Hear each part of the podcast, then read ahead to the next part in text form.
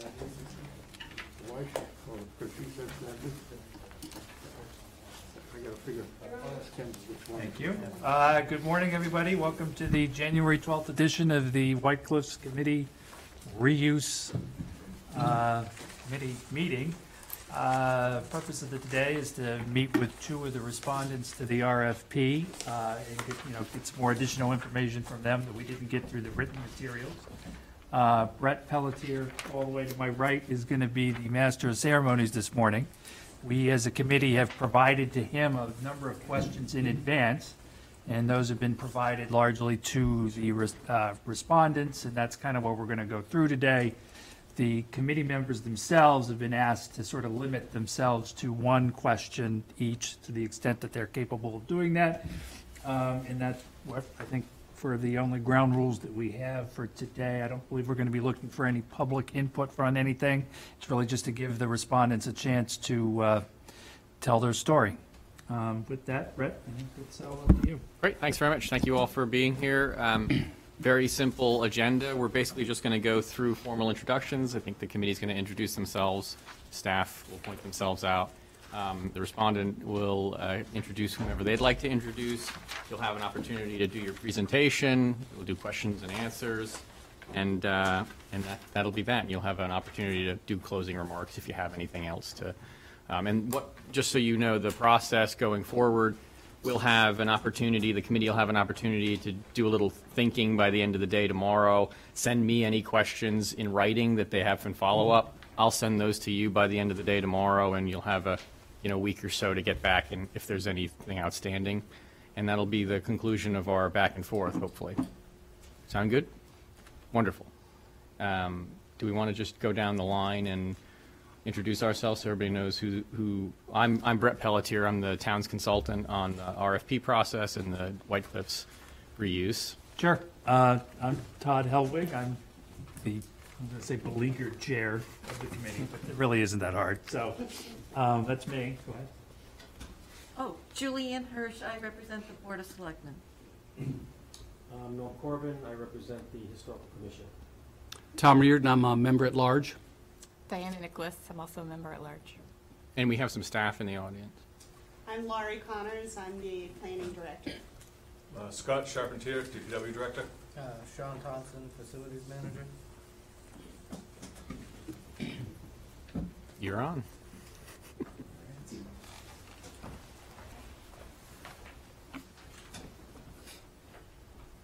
All right, so I believe the instruction is that whoever's presenting should stand here. Is that? Yeah, and if you want to turn the microphone in your general direction, that probably would help. Okay. All right, can everyone see me and hear me?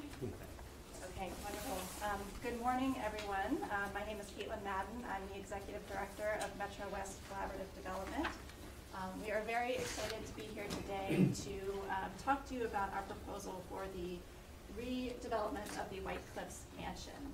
Um, I just want to start by saying um, that we applaud the efforts of the town to save this um, historic resource, and we really see um, an affordable housing proposal as an opportunity to leverage public resources to help in the preservation of this iconic historic structure, while also adding the additional community benefit of providing much-needed affordable housing.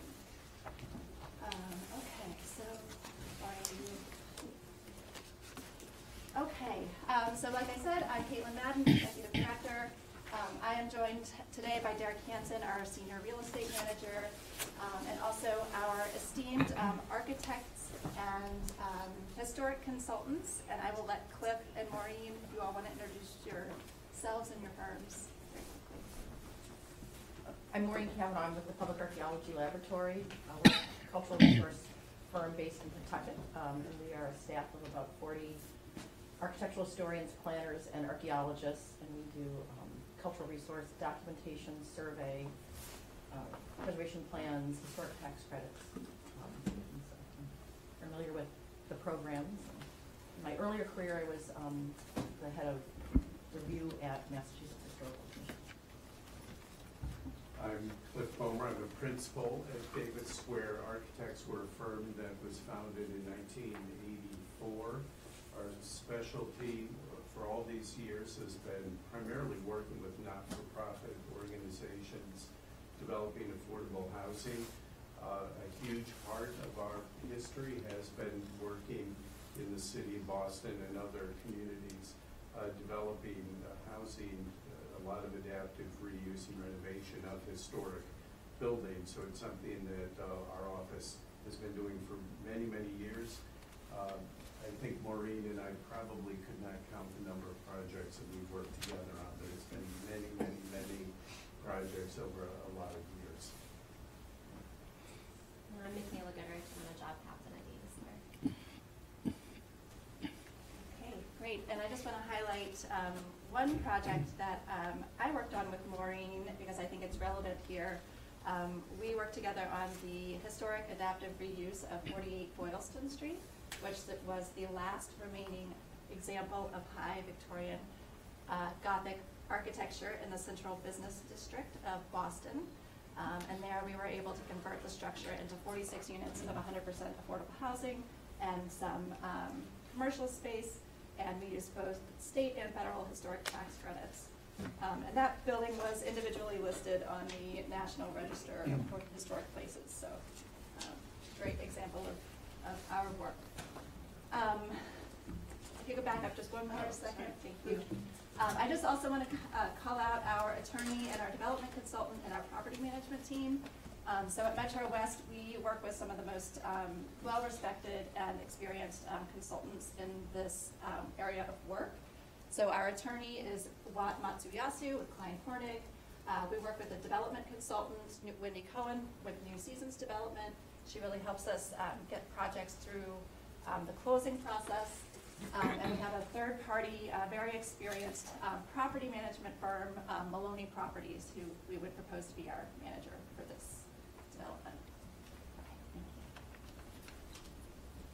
Okay, I'm just gonna tell you a little bit more about Metro West Collaborative Development and who we are, and then we're gonna go um, into more detail of our proposal, which is what I'm sure all of you are most interested in. Um, So Metro West Collaborative Development, we are a 30-year-old nonprofit community development corporation. Um, We were founded in Watertown, and we currently have a 25-town target area in the West Metro region of Boston.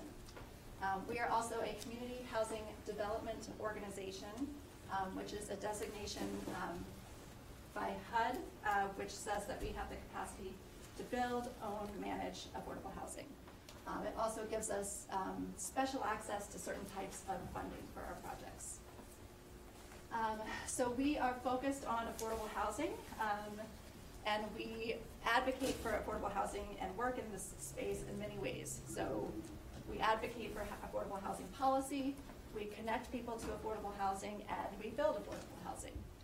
Um, So just very quickly on our non-development uh, housing-related work, um, we are the consultant to the Assabet Regional Housing Consortium, where we provide technical assistance to towns who may not have um, in-house planning staff who have an expertise in affordable housing.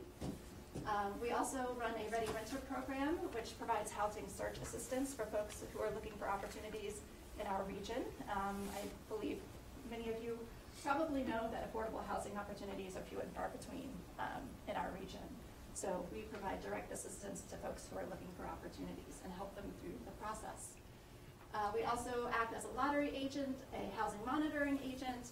Um, We were the recipients of a Newton Wellesley Hospital grant, um, which was, uh, provides eviction prevention assistance and direct financial assistance to folks. Um, Through the course of the pandemic, we also administered almost $6 million in emergency rental assistance to help people, keep people housed. And we assist towns with creating housing production plans.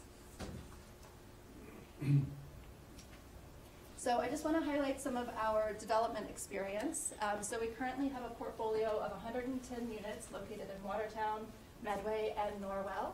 Um, we have an additional one hundred and twenty-seven units in our current development pipeline. Um, Medway, which you see in the, the larger picture here and a rendering on the left, um, is a two-phase project in Medway, Massachusetts. The first phase was forty-four units of family housing, second phase, um, excuse me, first phase was forty-eight units, second phase forty-four units of hundred percent affordable housing. Um, We were also selected through a competitive RFP process as the developer for a former police station site in Hudson, Massachusetts, where we have proposed 40 units of new construction um, rental family housing. And last but not least, we were also selected as the developer for the West Newton Armory, a historic structure with a new construction component um, through a competitive RFP process again. Um, And we are proposing 43 units of intergenerational, 100% affordable housing there as well. Um, And DSA, as you can see, is working with us on both Hudson and the Armory, and Maureen's team is also working with us on the Armory. Okay, thank you. I'm going to pass it off to Derek to run through our proposal. Thank you.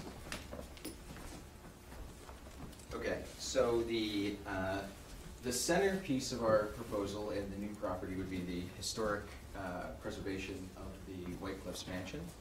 Um, One of the key things that we wanted to do when we started looking at how we were gonna uh, set up the site was maintain the historic sightlines from Main Street, um, which is why you'll see that the building is positioned behind the uh, historic structure. Um, As part of our preservation, um, any of the architectural elements that we're touching are going to be um, under the purview of the Secretary of the Interior's Standards for Rehabilitation of Historic Properties.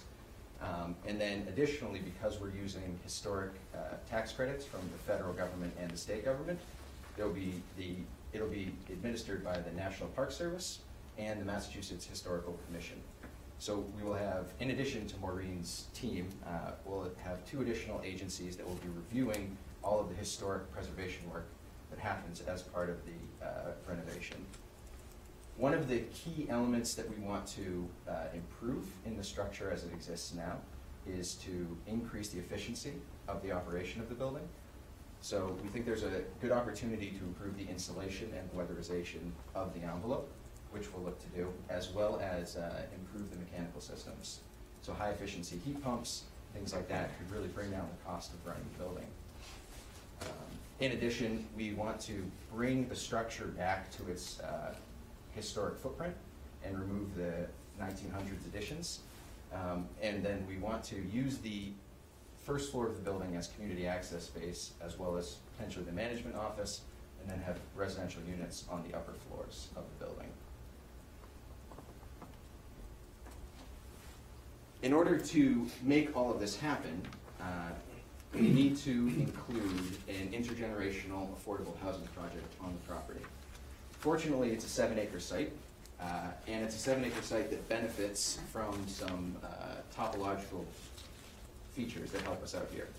We are at the top of a hill with substantial tree cover, um, so that makes the view from Main Street of the fifty-two unit building uh, less than it might otherwise be.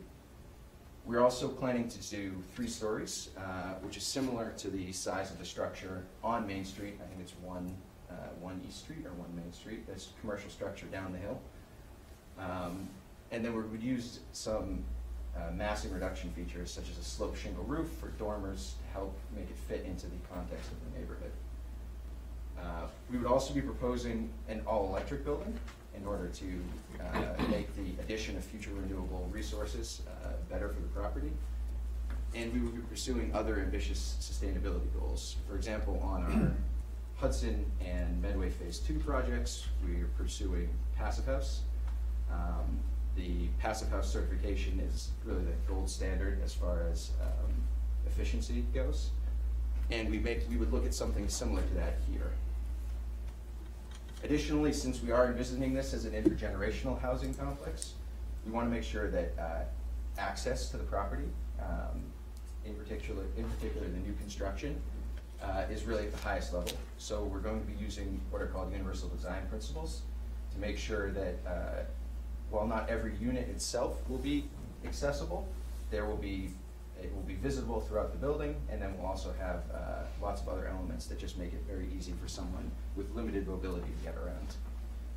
Uh, Additionally, we think that we can maintain a lot of the open space that already exists, since uh, a key part of the property will be placed on what is now the, um, the paved parking lot behind the existing structure. And to speak a little bit more about all of that, I will ask Cliff to come up and give us some of the design elements. Hi, um, I'm going to speak, sort of, go to the next slide.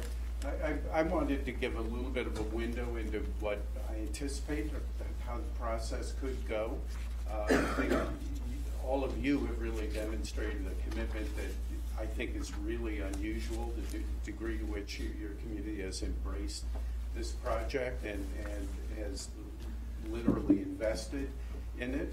So I think we, we see our role as working very closely with you to see where you think this should go, what types of, what you think would be a compatible type of building. We of course need to uh, uh, get everything through the Park Service and uh, ensure that we get the funding that we need, but you've invested so much in it already.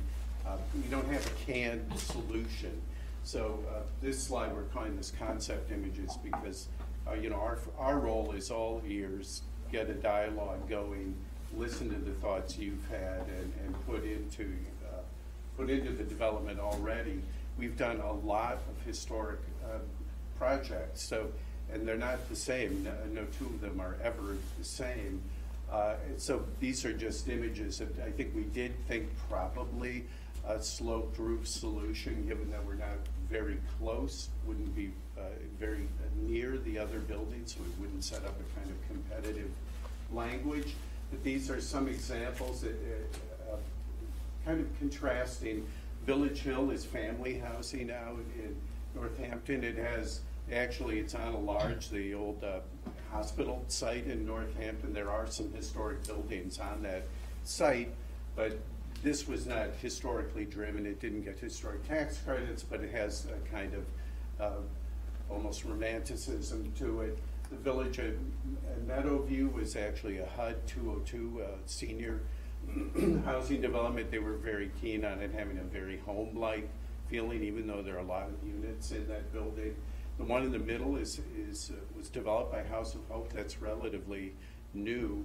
Uh, That, we restored a a historic building that's on the street and then built a very kind of plain-looking flat roof building behind it, and that's really the way the the local commission wanted us to drive that one.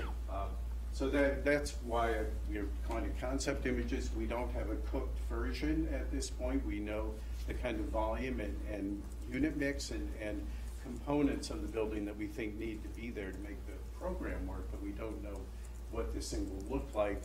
The next image is just uh, some other pictures. uh, If we could go to the next slide. Of the variety of housing. I, I put the South End Apartments, you know, working as an affordable housing architect in Boston.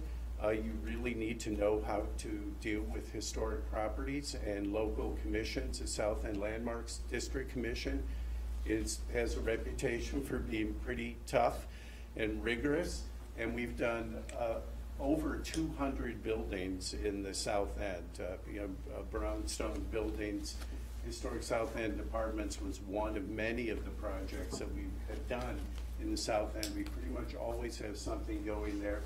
Uh, Alaska Street was developed by Caritas Communities. It, it uh, took a historic home and converted it into, into SRO units.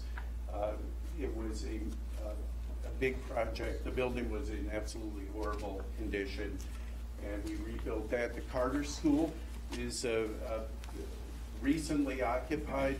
That building was in the absolute worst condition. The roof had fully collapsed in the building. Uh, We couldn't even go in the building safely to design it.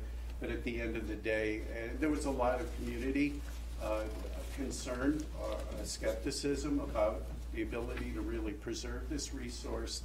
Uh, But working with Maureen and many others, uh, we did it, and uh, everybody's pretty happy at the end of the day of preserving that piece of the community. Uh, Michaela's here to just talk a little bit more about what was driving the design in the site plan that we did provide with the materials, so I'll introduce Michaela.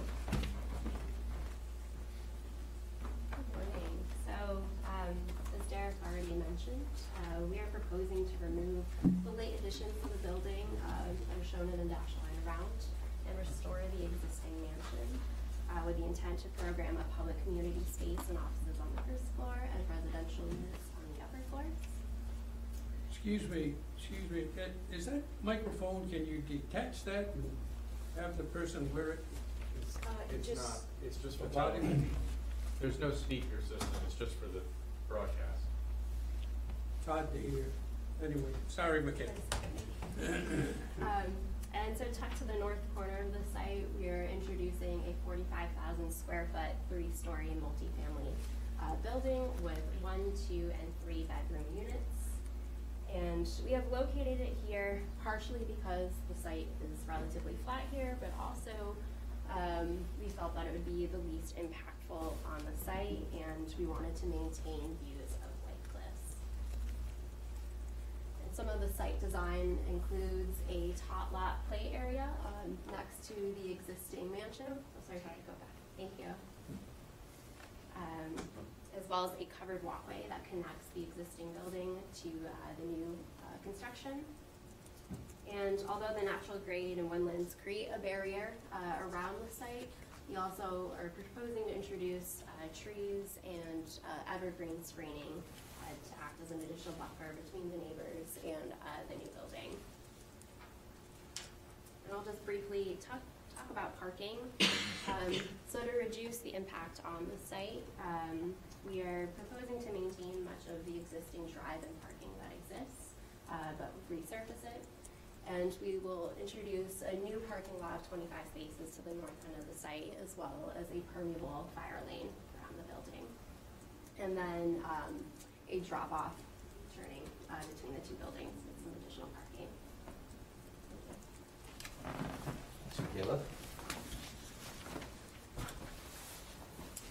Um, all right, so I wanted to speak briefly about the affordability that we're targeting at White Cliffs. Um, so we are a nonprofit, hundred percent affordable developer, and this is a hundred percent affordable development. Um, so we have a mix of thirty percent AMI units as well as sixty percent AMI units. Uh, that is extremely low income and very low income. Uh, and an idea of what a household would be earning uh, in order to qualify for that is on the right side. So for example, somebody in a household of three individuals at sixty percent AMI would be earning under sixty thousand dollars to qualify for the units. Next slide, please. So, uh, a, a key benefit, I think, of our proposal is that we have done this kind of work before. This team has worked together to do this kind of work before. Uh, so we think that it's a very reliable proposal, that this will actually get done. Uh, Now, that reliability does come with a slower schedule than you might see from a private developer. Uh, And that is primarily driven by the funding award rounds that DHCD runs. So these are uh, timed, basically competitions, where the Department of Housing and Community Development awards uh, a select number of projects, all of their tax credit money and other monies for the year. The uh, initial award round is in January uh, of each year, when new projects will be admitted in, uh, and they may award half of the projects uh, that come in that round. So best practice for the industry is to assume that you will not be funded in the first round, and that it will take until your second application, which would be the following January, to be funded. There is a uh, kind of halfway step, which is what happened in our Hudson project, where we were admitted into what's called the mini round in September. That's for projects that are deemed to be highly ready to proceed. And in that case, we would basically advance the schedule by six months.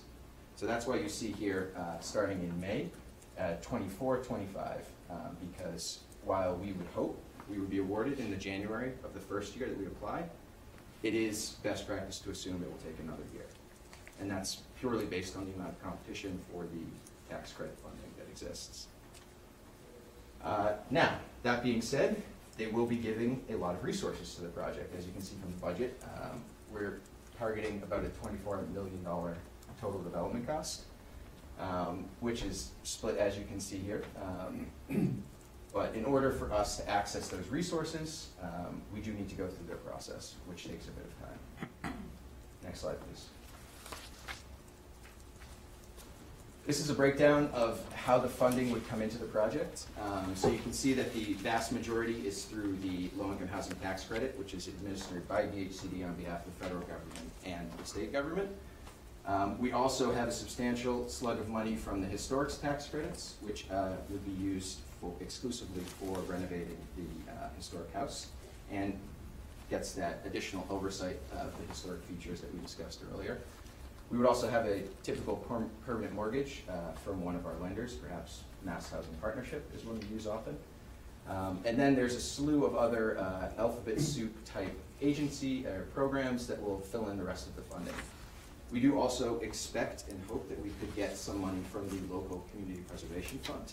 Um, One key benefit in our eyes for that request for this project is that the, there are three buckets uh, that basically CPC funds can be used for. Uh, Often, we are targeting just affordable housing uh, because there's a set aside for that. But in this case, we think we could actually check all three boxes, which is the historic preservation, certainly, affordable housing, and perhaps even the open space. So that would actually allow you to access more of the CPC funds than you might otherwise be able to just for affordable housing. Next slide, please.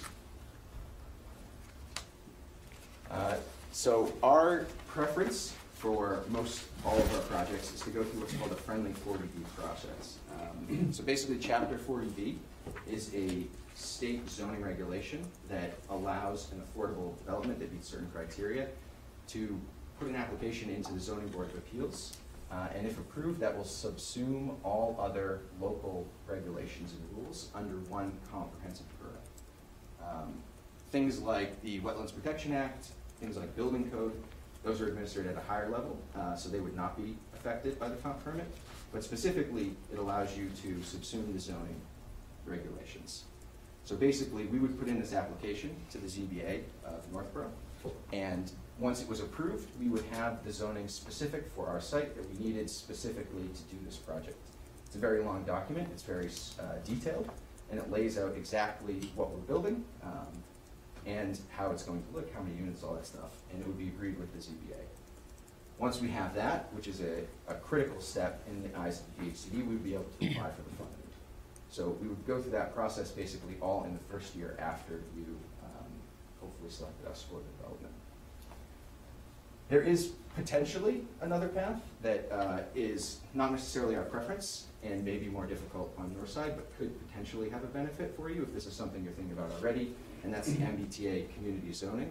Uh, We know that Northborough needs 50 acres of land to be designated for that. Um, It is possible that this seven acre site could be helpful, um, but it would probably be a more elaborate process to make that happen. All right. And I think the last thing that I wanted to talk about was how this project aligns with the goals of the master plan. So uh, the key things that we think we advance from our proposal are listed on the left side. In particular, I want to highlight uh, goal, housing goal two dash four, uh, which is that the town incorporate more housing into downtown that will attract residents and support the area's economic viability. Um, We do believe that the addition of the 52 units downtown within walking distance and on the sidewalk from uh, the downtown area would be helpful both from supporting the local business uh, from the resident spending, as well as potentially adding to the employment pool that those local uh, employers would draw from. And uh, I just really enjoyed the quote that you have as your um, vision statement here, so I put that up as well.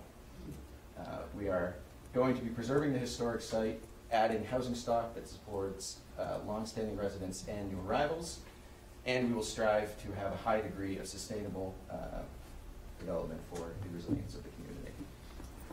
And with that, I think I'll turn it over to Caitlin for those remarks. Okay, so um, our intention here is to really have a collaborative process. Um, We feel like we've put forward a very compelling proposal, um, but our intent is to work with the local agencies, um, local community, and um, department heads, engineering, to make sure that our proposal is appropriate um, for the site. Um, I know that um,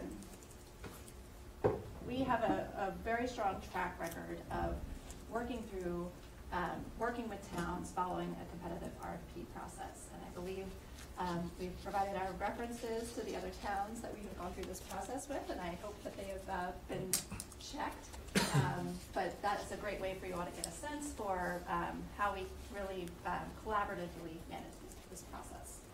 Um, I also just want to highlight again that um, we really view uh, affordable housing as the use here as a win-win for the community, both in terms of preservation of the existing structure and creating additional affordable housing um, that is desperately needed at this time.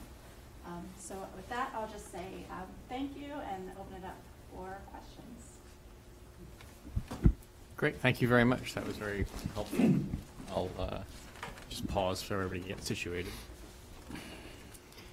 So I thought I'd start off with a few questions, and then we can filter through the committee and, and then round up with staff. Um, Right, if- do you mind if I grab the laptop? You do as you please. Great. And I, your references were, were called and checked, and they were glowing. Um, And a memo went out to the, the committee yesterday to reflect those remarks that were made. Um, So I'll start, uh, the first question is, um, I think it's uh, an important one to understand. You, in your capital stack, have an $800,000 earmark for CPA funds. And you talked a little bit about how you think that would work. Um, Maybe you could talk a little bit more about how that is, how, what, what the basis of that request is, how that's beneficial to the project, and what you do if, we're not the CPC, right? So, these guys aren't the CPC, so we, and we can't guarantee any um, source of funding. So, you know, always understanding what happens if that can't be delivered. What's the alternative? What's the the challenge? Does that impact the project feasibility? Does that impact your ability to secure DHCD funding, et cetera? I know that was a hundred questions in one long, um, non-punctuated sentence, but Sorry. Um, Sure, so I can speak to that. Um, So generally, um, DHCD will expect that there is a local contribution of funds to the project. Um, I understand that, uh, you know, the town has purchased the property, the town has already put money into the property. um, But DHCD will still expect um, an actual contribution of, of funds into our, our budget for our proposal. Um, I think that this is a very challenging site. Um, You know, while the historic uh, preservation is very important and is key to this whole proposal, it does introduce other costs and complications um, where a new construction proposal would not. Um, So it's our, you know, we have a lot of work to do around due diligence, um, budgeting, um, to really fine tune those numbers, but it is our sense that a local contribution of additional funds would be required. DHCD expectations aside, just to make sure that we don't have a gap in the project. Um, So I think that our intention would be, we did have an early conversation with the um, affordable leadership of the Affordable Housing um, Partnership, who I believe provided a letter of support for our, our proposal. Um, So we would work closely in the early stages around um, having those conversations about, you know, timing, amounts, and expectations for those, those funds. Okay, great, thanks.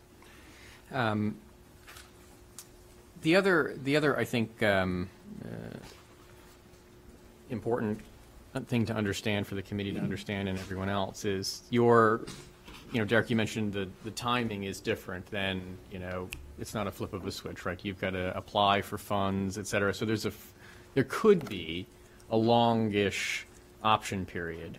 Um, What typically, what does that look like from your experience with other municipalities? The, this, uh, you know, for better or worse, this property is really well preserved and it needs to stay fairly well preserved. You know, it's not like um, Cliff's project with the roof caved in, you can just leave that to open to the elements for another six months or 12 months. It's not a really big deal. There's uh, an ongoing effort to maintain and heat and, or, or keep electricity going and plumbing and all those sorts of things and insurance and whatnot. What does that relationship look like typically in your prior experience with these sorts of assets? Sure, so I think that, um, that helps in our argument to the state, right? The structure is, needs immediate repair, and there's some urgency around moving quickly through the process. The state has many, many, um, projects that are in that category, so how much that will benefit us is, depends on the other applications. Um, I think that at the Hudson project, um, it's a similar situation. There's a vacant police station right in the middle of this beautiful neighborhood. It's fallen into disrepair. People have wanted to tear it down for, you know, years, and they're desperate to move forward. Um, after we were selected as the developer, um, we moved as quickly as would have been possible through our process in terms of um, diligence, permitting, getting our funding application into DHCD, and as Derek mentioned, um, we were invited into the funding round on our first um, application, and invited, and then invited into the mini round for projects that are highly ready to proceed. Um, So for that project, we were able to move as quickly as a project could through the process. Um, I do think here, um, we've got a little bit more, um, diligence on the historic, um, side related to coordination with the various agencies.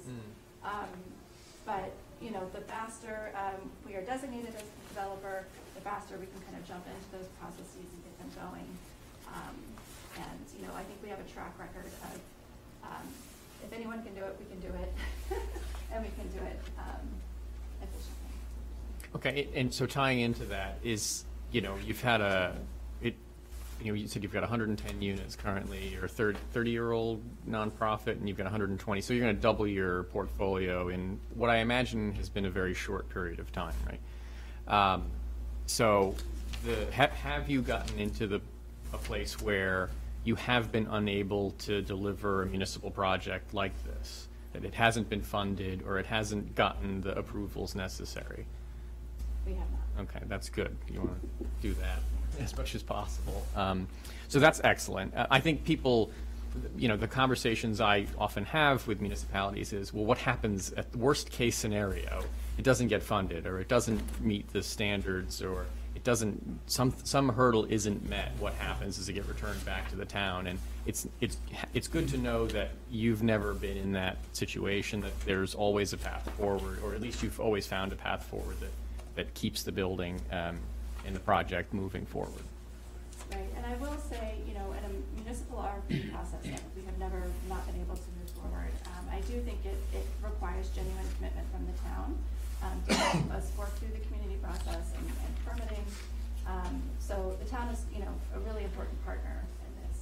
Um, we have had more challenging situations on, you know, privately owned properties, um, where there was community opposition. Mhm. Um, that was a challenge, but in the municipal RFP um, process, we have, we have not faced those, those same challenges. Okay, I've got two more questions. Um, Let's stick to process. Can you talk a little bit about your, one of the things that came out in all of the interviews with your references was a very robust community outreach program that really made lot, everyone's life easier go, you know, going through the process, whether it's from the 40B process, whether it's from just general community outreach or any kind of, um, any kind of community input process. Um, Can you talk a little bit about how that, and I, and I, I bring that up because that is not universal, right? There are developers who come in and they bang hammers before they talk to anybody, and that's different here. Um, So maybe you could talk a little bit about how that process works and how you envision that process working here. Sure, and I think that is a process that we would work um, closely with the town to design. I think where we have been successful in the past is, um, and I'll also say in Northborough, I know that there's been a lot of groundwork related to the master planning effort. Um, And through that effort, um, priorities um, from community, members of the community have been identified. Um, And I think that our proposal meets a lot of those, those priorities around preservation and housing and lots of the things that that Derek highlighted. Um, so what we have typically done, um, you know, once we are selected, is hold a meet the developer event, um, where we invite members of the community. Um, we have all of our consultant teams set up with, at different tables where people can come up, have a conversation with us, learn about a proposal, ask questions, um, and it's a really great opportunity for us to, to get feedback. Um, another key component of the, um, community process is making sure that we're making our rounds to the various agencies. So the Historical Commission, the Affordable Housing Partnership, um, the department heads and the engineering folks. Um, and, you know, at each of those forums, that would be an additional opportunity for, for public comment. Um, so we believe in a robust community process, and we would work closely with the town to determine what exactly that looks like in this case. Um, And, you know, we pride ourselves on providing communication. Um, You know, we've set up websites for the Newton Armory, for example, where you can sign up for updates and you get an email anytime there's an update on the project. We have our schedule laid out, um, contact information, all of that. So we try to be very accessible um, and um, open to public feedback. That's great. One last, one last one, and then I'll turn it over to the committee. Um, Just, this is just, a- in, you, you you mentioned the first floor open for community space, the second floor would be units, generally speaking. Do you have any uh, program or plan for the basement or the third floor, or those just utility and um, kind of storage areas? Um, Cliff, would you like to speak to that a little bit? I mean, I guess I'm gonna reemphasize that we're in early stages. Sure, yeah. And, um, there's a lot more diligence to be done. Absolutely. Um, I think for now, we've envisioned the ba- basement really for mechanical space. Um, and, um, Cliff, do you wanna speak to the, the third floor unit placement? Second and third, yeah. Well, I, I, I do want to reemphasize very schematic basis, that, you know, our moment that we're in now. I mean, for example, the putting units on the second floor, we had a conversation actually with Maureen just yesterday about kind of the steps that we would have to take in researching the history of the plan of the building, where are there appropriate places we could put up walls. Uh, Obviously, we have to preserve, there's a tremendous amount of incredible woodwork. So exactly how that pans out, how that would lay out, I- can honestly say I don't know right now, because we don't have, we don't have real historic drawings. We have existing condition drawings, but we need to do research to, in the building itself. I think the basement, uh, actually, I think we could, we could use that basement space if there were uh, a need to use it. Uh, Most of the mechanical equipment that we're looking at, we're looking at modern heat pump systems, including for the domestic hot water. So the, the kind of demands for uh, mechanical space are not the same as they used to be, where you had massive boiler rooms with ladders going out in them and all of that. We, we don't really need that for this building. So I would reserve judgment on the programmability of the basement. It's a, it's a really interesting cavernous uh, space. I'm sure there's a lot of history down there.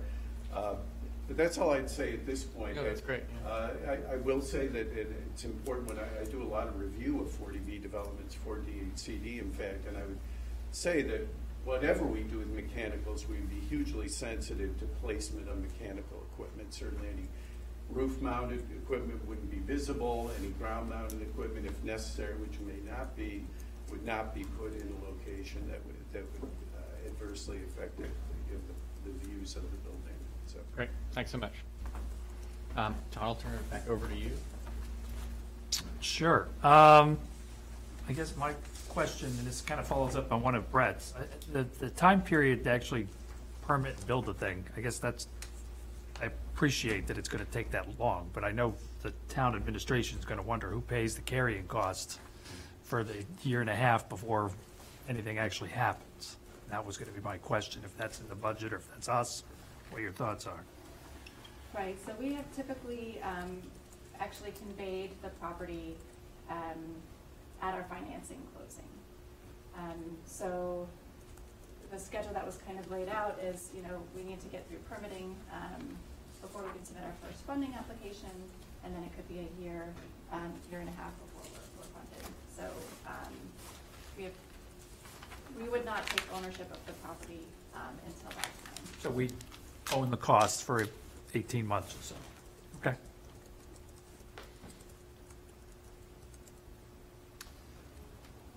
That's what I had. I, Let's see. Yeah, and, and bef- Norm, I just figured we'd go one question each, we'll hit staff and then come back uh, to the committee afterwards, just so we make sure we have enough time for everything. That Makes good sense. Uh, when I read through your literature, you do a lot with community outreach, which is gonna be critical for this project, for sure. So could you explain, uh, you said, you you said a little bit about it, but I'd like a little more explanation of how you actually get the community involved, face-to-face, uh, just want you to Right. expand on that a little bit. So that would be one of our first um, orders of business is to, if we are selected, to hold a, the, the Meet the Developer event. Um, so to really get some early stage feedback. Um, in the past, we have worked with the town to get the list of abutters, um, so the abutters would certainly be on, on that list. Um, we would also be sure to advertise, um, in, you know, local papers, if there's a local, you know, Facebook group, you know, work, work with folks to try to get the word out of it, about the event. Um, and we've typically held a series of events, you know, we have seen success in making our rounds, getting out to the community, getting out to various agencies, taking that feedback, making tweaks to our proposal, and then making a second round with updates. Um, and, you know, I think that we are responsive to feedback. We also understand the levers that we do or don't have um, for making modifications in terms of making sure that we can finance a project. Um, but again, we would work with the town to make sure that we are getting in front of people at the appropriate times and having the appropriate level of- feedback. Because the real key here is this is gonna end up being a town meeting. That's, you wanna be way ahead of that, at least for one My turn? Yeah. So, um, a lot of your projects that you've shown us are in more, um, real downtown areas with not a lot of acreage like you'll be facing with this project. Um, do you have any projects that you've had to landscape so extensively? And, and should the project go to you, does that mean that you will maintain all of the landscaping in perpetuity, or how, how does that work? That's right. So the, the property, um, the way that we envision it would be, um, uh, uh, conveyed, uh, to Metro West CD and we would be the long-term owner. Uh, and as part of that, we would be responsible for covering the costs of, of maintenance. Um, we have high standards in terms of maintaining our properties. We have professional third-party management. Um, we understand that the, the operating budget for a property of this size, um, will be higher, which presents um, another financing challenge here, um, that we're, you know, focusing on. Um, but I think that our intention, uh, we often work with really fabulous landscape architects who can help us find native species, um, you know, uh, low maintenance, landscaping features, um, that hopefully will reduce the amount of maintenance, um, required. Um, but we understand the priority and interest in maintaining that historic, um, lawn and sightline, so that would, that would be the case. And as a specific example, I'll just say that our Medway project, um, which I'm managing currently, is, I believe, on a four and a half, five acre site. Mhm. So it's, it's similar in terms of, we had to build a driveway, we built parking lots, we've had a lot of extensive landscaping for like community space and hardscape and things like that.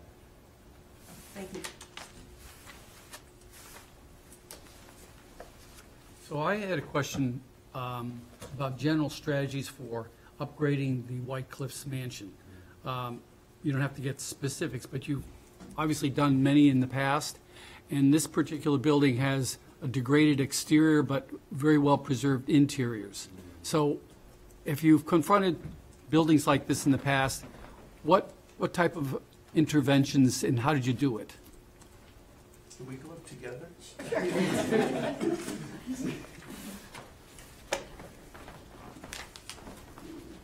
You, you wanna start, Maria, because I've got Um, some thoughts. uh, degraded exteriors. I mean, we've, I've worked on hundreds of historic properties through the years, and um, they're all, It's interesting, the Carter School is the exact opposite. The entire interior was gone, but the exterior, you couldn't even tell there was a problem in the building. Um, I mean, our, I think the plan would be, which Davis Square proposed, is to take off all the sort of later appendages and then um, bring it back. I mean, that's what the Park Service would require if you utilize historic tax credits, is to um, you know, base it on historic research and hopefully use better materials, but, um, so, I mean, I think it has what, asbestos shingles, or, it's got a lot of It's different got- materials on the variety, exterior, It's yeah. got some rubber roof, but, but that, that all goes away, the rubber is on the flat Yeah. part. I mean, I, I think that the first step for us is we don't know what damage was done by adding the additions. We don't, we really don't know. And uh, it certainly would be wonderful to be able to get in there early and do test cuts so we can start to plan and really build a realistic budget based on what we see. But there, there, uh, your point is a good one. When we were at the walkthrough, I was looking at the stone, you know, some relatively porous stone that have been painted. How do we, what are we gonna do with that? And I, I don't, you know, we don't know the answer at this point, but we certainly have to pursue whatever strategies can further degrade it. But I don't have a lot of answers other than I know there are going to be surprises and things that we need to do a lot of research on. I think the inside is frankly easier in the sense that we kind of know the worst case in a sense, and Maureen, tell me if I'm wrong, but I'm thinking like sprinkler systems, the worst case is we have to ex- run exposed pipes because we haven't found a good way to conceal it without really destroying fabric. Uh, so, you know, worst case is you run exposed pipes and paint them to match the, the trim, which we've done in a lot of South End buildings, but it's not what they did in Symphony Hall. You know, Symphony Hall installed a sprinkler system and concealed everything, so it, the, the details really matter. Um, it- I mean, as you know from working with historic buildings, where if you have every, there's always surprises. This building, I think, is gonna have a lot of them, but once the, sort of the exterior is understood better, um, it'll be, a I mean, it'll be a sensitive, sensitive rehab to meet, to meet all the standards it needs to meet. Yeah, including accessibility, you know, it isn't just fire protection, you know, there's all the life safety systems, but it does need to be accessible. We've done it a lot of different ways, sometimes mainly using landscaping to, to find a level where you can go sensitively enter the building. Other times, uh, preserving everything on the outside and putting a lift further, you know, deeper in the building. There are a lot of ways of doing it, we know we have to do it. Um, But we just, you know, we haven't, we don't have the information at this point. I wanted to add one quick thing to, just, because Caitlin's point about the engagement with neighbors, I uh, one way that we've done a lot of is engagement with neighbors about landscaping. Because uh, uh, neighbors have a lot of opinions, you know, they have existing landscaping on their site, there's uh, landscaping on our site that they may have relied on. Uh, What we usually do is we do a pretty thorough survey of the existing landscaping, so we can have ideas about where it may have to be supplemented. If it's all deciduous, we may have to supplement it with, with some evergreen plantings, but it's a great opportunity for engaging with uh, the neighbors, and it's something that really means something to them on a very personal level. Uh, And I, I think we do that on every project, particularly in the forty B world, which is a very open public process.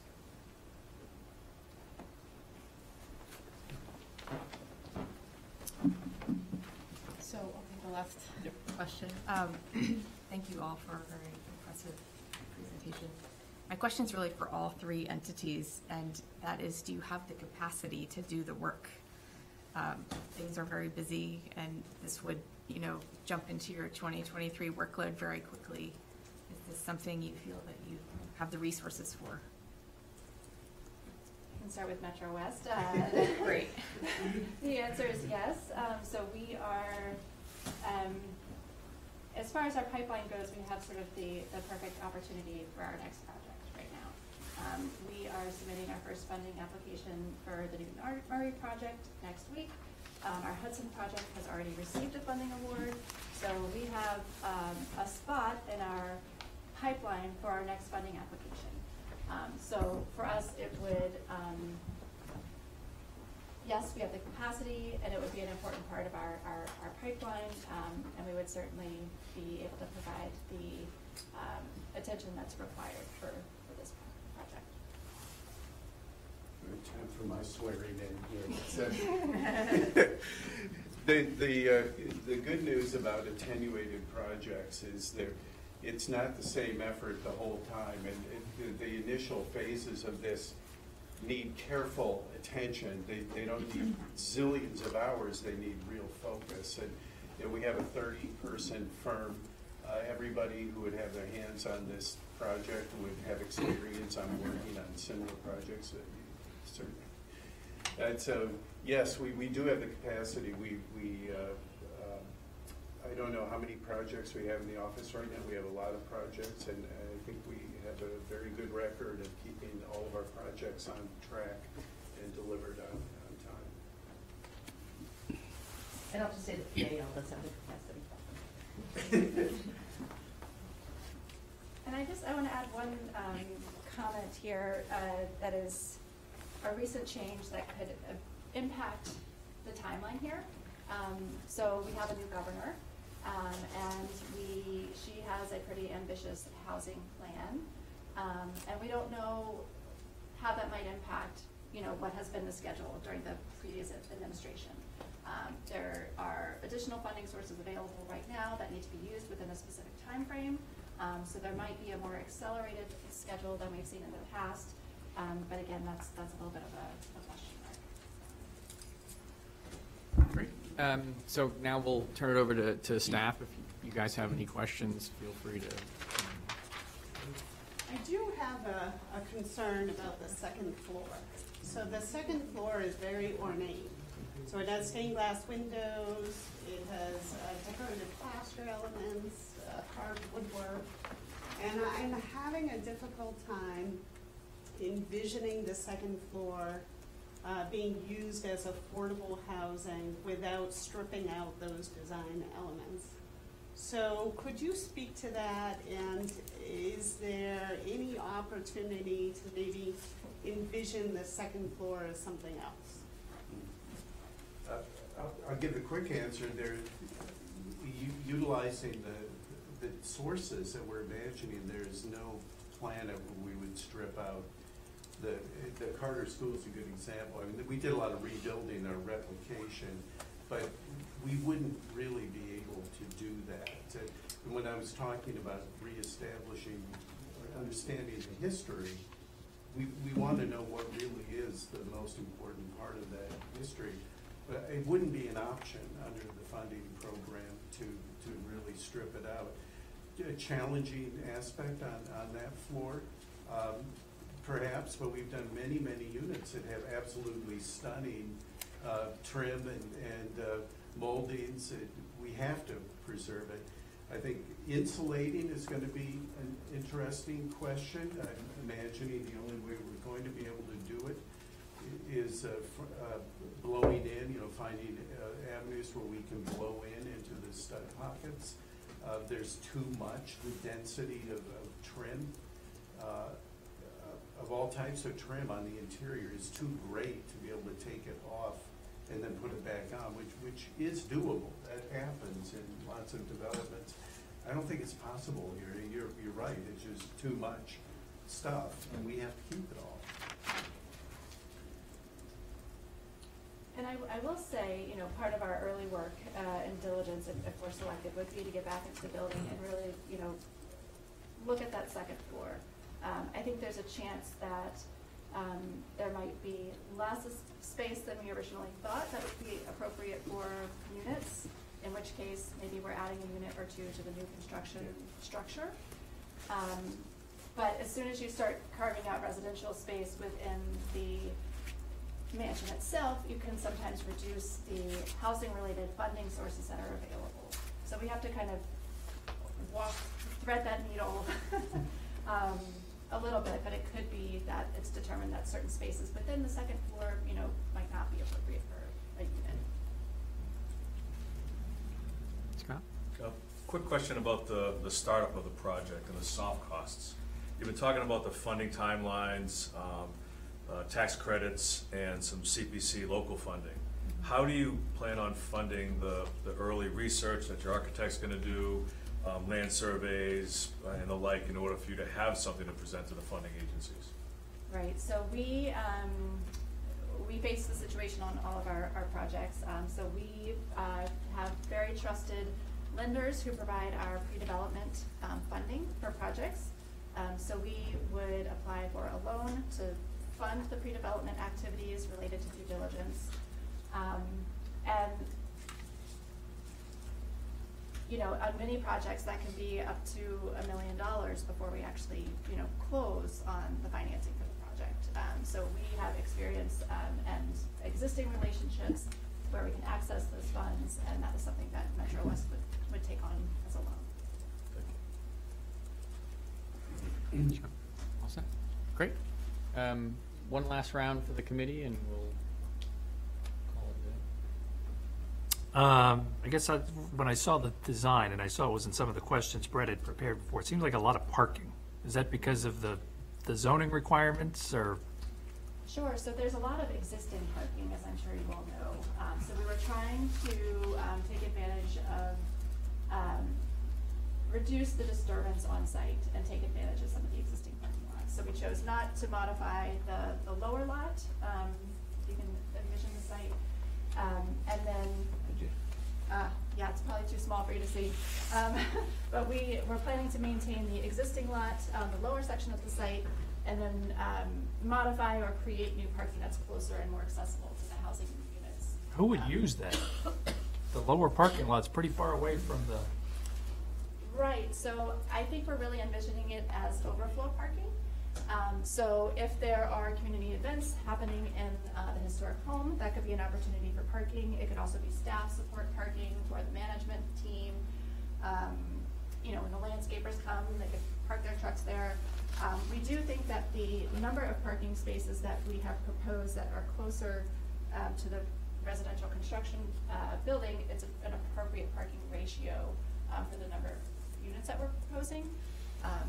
Yeah, so the number of the, uh, the ratio in the RFP response is one point five. That actually doesn't include the twenty-two spaces in what we're calling the overflow lot, because we thought the same thing, the residents aren't gonna really park there. Um, so we didn't wanna get rid of existing parking in a suburban location, because that would be not something we typically expect people want to see happen. Um, but one point five, we feel is a very appropriate ratio for the residents. Uh, and then we have twenty-two additional spaces if we need them. okay, thanks. Could I follow up on the parking question? But if it's not in conformity with our bylaw in terms of the number of spaces required. So is this something that falls under forty B? Yep, exactly, so. You get an exemption for parking? Yep, so the, the comprehensive permit would basically say what you have in your bylaw, and then it would say what we're proposing, and it would say that we're allowed to do what we're proposing as So what if we already have ten percent affordable housing in town? Uh, then that means that we can't go to the, through the appeal process if you reject the application, that's why it's called a friendly forty B. You only move forward with these projects if the town is a willing partner in the project. And I say partner as in collaborative, not actually a, like, entity that owns the building. So I think Northborough does have over ten percent affordable housing. You do, yep. Right, and I think, you know, part of our argument here is that, um, there is still need, um, you know, even though the the threshold has been met. Um, I know that new census numbers are coming out soon, which may impact, um, the percentages. Um, and, you know, we're providing a, a pretty unique level of affordability here that I think is probably a, a, a really unmet need in the community and can allow, allow people to remain here who maybe are downsizing and want to stay in town, but they can't. um, or folks who maybe have moved out of town, grew up here but had to move out of town because they couldn't afford to live here, but would love to move back if there was an apartment that was available to them. So I guess, you know, checking the ten percent box is, is an important thing, but uh, there's, the, the need uh, remains. Um, and we're, we're proposing a really unique, you know, um, level of affordability here. All right, I'll take one more question. Let's see. This is from Ma- Maureen. I, when I read, when I read through the document, I didn't see any references at all to the preservation, uh, uh, not preservation restriction, excuse me, the uh, National Register nomination. Um, It's nowhere in here, and my understanding is we have to be on the National Register in order to get some of these tax breaks. Am I, am I correct with that, or? Correct. The federal tax credit requires that the building to ultimately be listed on the National Register Right. within thirty months of a project being completed. Um, and the state program requires that the building be uh, determined eligible by the Massachusetts Historical Commission. Because right now, the, the state has said it is not eligible. I have a letter saying that it's not eligible because of all the additions. Right. And I'm in the process of putting my property on as a national register, and I'm into the second year, and I think I got another third year because they are so backlogged. Oh, I know. So I don't know, I'm, you know, I, I, I'm looking at the timeline, and I'm trying to understand, how do you, you may get preference over me, which I would expect, but how do you cram that in so that the things are, things are following through? I just, uh, Well, the first step would be um, to, there is an inventory form on file at Mass Historical Yep. Commission. Would be to update that inventory form with some more robust research on Wesson and on the architect and um, sort of the- how it fits into the, the development of Northborough. And then to get it to be found eligible. We have a project right now where MHC found something not eligible and we asked it to go on to the Park Service and the Park Service found it was eligible. So um, so there are other avenues essentially.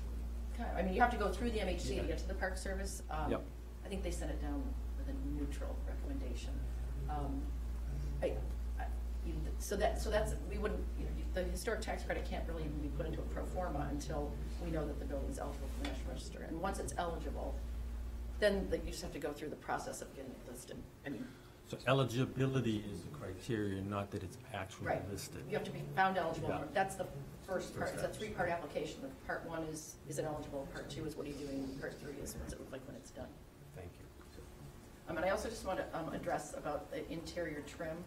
I mean, we've worked, we've worked on a lot of projects that, you know, they're the good, the bad, and the ugly, but, um, we just worked on the Worcester Courthouse, and I don't know if you're familiar with it, but it's a, you know, there's three different stages of development from the eighteenth, nineteenth, twentieth century there. Um, and we, uh, Trinity Financial rehabbed it for, uh, mixed income housing, and everything in that building need to be retained. There are units that have judges' benches in them. There's one that has. they're a- remarkable. yeah, I'd- One I'd has, uh, you know, a jail cell in it, or, you know, a holding cell. So, um, but everything, every coffered ceiling, every, you, you name it. I mean, it has way more than, than White Cliffs. Um, and everything was retained and just, actually, it's completed now, so it can be done. You don't have to have a follow-up question, but if you have one, now's the time. I have one. Uh, Can you talk a little bit about your construction procurement? Do you have like a handful of trusted contractors? Do you work with them before the bid? What does that look like? Sure, so we have um, a really um, experienced pool of contractors um, with whom we work. Uh, Right now, we are in construction on a project in Medway, um, and Dellbrook JKS is the contractor there. Um, They're very well-respected, um, do a lot of affordable housing work in this region. Um, And we typically do bring on a general contractor for pre-construction services. So they work hand in hand with us to walk the building, look at the site, give us early stage estimates based on comps, um, help us understand, um, the numbers. Um, and then we typically can either negotiate a contract with that contractor based on competitive bids from subcontractors, or we put the project out to bid, um, for competitive bidding at a later stage once the design is developed. Um, so we have a couple of ways we do it. We have really experienced folks who we work with and, um, I'm sure would be eager to work with us on this project. Um, I- That's, that's great. I mean, I think this is a project that's ripe for pre-con, so, Yes. okay. Thanks. I have a question. So, um, could you give some examples of how you have worked it out with towns or cities that say, for example, in seventy-five years, Metro West merges with somebody else and, um, you know, you might want to, uh, sell the property? What, how do you, uh, are, are those individually set up legally or how? Right, so we would, um, on our projects, we have typically eleven different sources of financing. um, And, um, lots of eyes on all of the documents and lots of folks who are interested in ensuring that we can't develop the project and then sell it and, you know, uh, get rid of the affordability restrictions. So as part of our closing process, um, we would have long-term agreements, uh, around the affordability restrictions. Typically, we have restric- restricted, um, to affordability and perpetuity. Um, and if Metro West were to um, uh, go out of existence, which is not going to happen. Um, there would be a You long- might get bought up, you know, you merge. Right, so it would be a long process of working with all of our, our lenders and the state agency, um, about, you know, making sure that that is an appropriate, um, next step.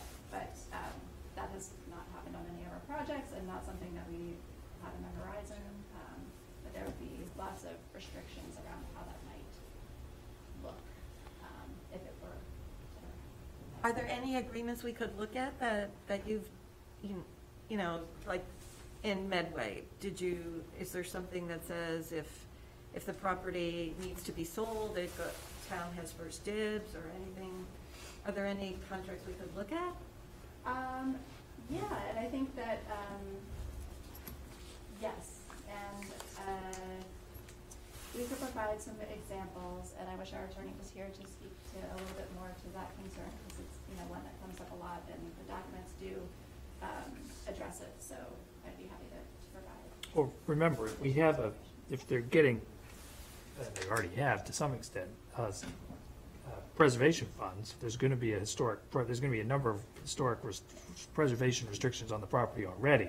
So that if they were to go bankrupt or the property gets sold, those, we're still gonna have a hand in whatever happens by virtue of those documents. That's And- right, so and- the historic restriction and the affordable The housing restriction would, would carry with the land, um, it would be a deed restriction. And just anecdotally, it's, in Massachusetts, anything that's financed with low-income housing tax credits or any other, you know, quasi-public debt source, it's very difficult to unwind those ar- arrangements, and they're multi-layered typically. So um, that's a policy decision to try to keep affordable housing affordable for a long time, if not forever. Um, And so generally speaking, the capital stack that you've put together and the funding sources you've outlined, those are going to be, that's top on their priority list, is to ensure affordability for a long period of time. So all that to say, it's common practice to have those very, very long-term. Wonderful. Um, Okay, so we've got about 10 minutes left. I thought I'd just give you a- last few minutes to wrap up any final comments, et cetera. And, um, and we'll, uh, we'll thank you and get ready for our next meeting. Um, Okay, well, thank you all very much um, for having us here. Um, Again, we applaud the town's effort for all of the work that has gone into preserving the historic structure, making sure that it was not demolished, um, and putting the, the really um, focused and, and quality effort into this RFP process. Um, we are delighted to have been invited to, to speak with you about our proposal, um, and I really hope that, um, it was made evident that we have the, the expertise on our team, and also, that we would be a very collaborative partner. Um, I do think, you know, a lot of the early work would be making sure that, um, the town is gonna be supportive of our proposal, and that will take many, many different forms. Um, so, you know, that would be a kind of immediate next step for us to, to really dig in with you all on next steps. Great. Well, thank you very much for taking so much time and energy to put together a proposal and walk through the cobwebs and the, the damp and um, come spend some time with us here today. I appreciate it. And um, like I said, we'll um, circle back, send any questions that we'd like back, final questions in writing by the end of the day tomorrow. Um, So you'll have those, and if there are any, and uh, we'll be in touch. Thanks so much. Thank you all. Thank you. Thank you very much. Thank you. Nice to meet you. Mr. Chairman, do you want to take a recess? So I think we're gonna take a break here until the next people show up in about fifteen minutes.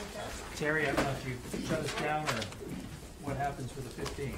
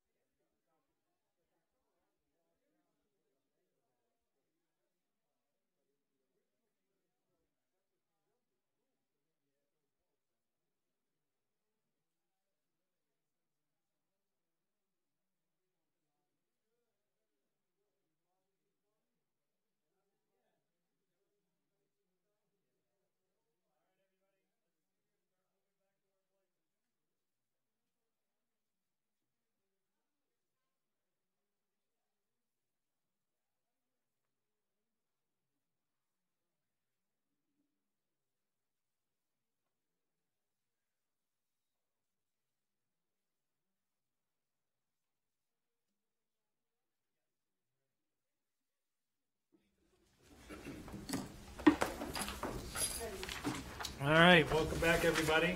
Um, I guess this is for the 10:30 presentation by Historic Artifact Preservation Organization. Brett, I'll hand it over to you. Great.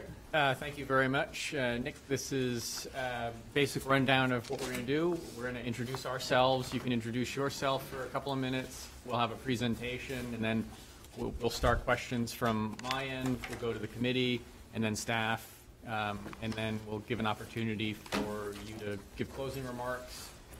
Uh, At the end of the, uh, by the end of this week, we'll have any written follow-up questions that the committee might have. I'll send them to you. You'll have a week to respond to them, and that'll basically be the process for kind of our back-and-forth interaction. Great. Sounds good? Okay, so I'm Brett Pelletier. I'm the town's consultant on the RFP process and the White Cliffs Mansion reuse. Uh, Todd Helwig, I'm Chair of the committee here. I'm also on the Conservation Commission and the Community Preservation Commission. Norm Corbin, I'm the respon I'm the Historical Commission representative. Hi, I'm Julianne Hirsch, and I represent the Board of Selectmen. Uh, Tom Reardon, I'm a member at large. Diana Nicholas, member at large. I'm Laurie Connors, I'm the planning director. Scott Charpentier back here, uh, DPW. Sean Thompson, facilities manager. And you're the star. Awesome, thank you. Well, I'm Nick Foley uh, with the Historic Group, um, and Container Built uh, Group as well. Wanted to thank you guys for the time for this. We know that, um, you know, our project is a little bit of an alternative, and uh, really appreciate the town's willingness to kind of hear out our proposal and see our, our vision is aligned with the town as far as the best interest. Um, What we can do is, if it's all right, we'll get going with the presentation. Whoops. You can go to the next. It's not advancing.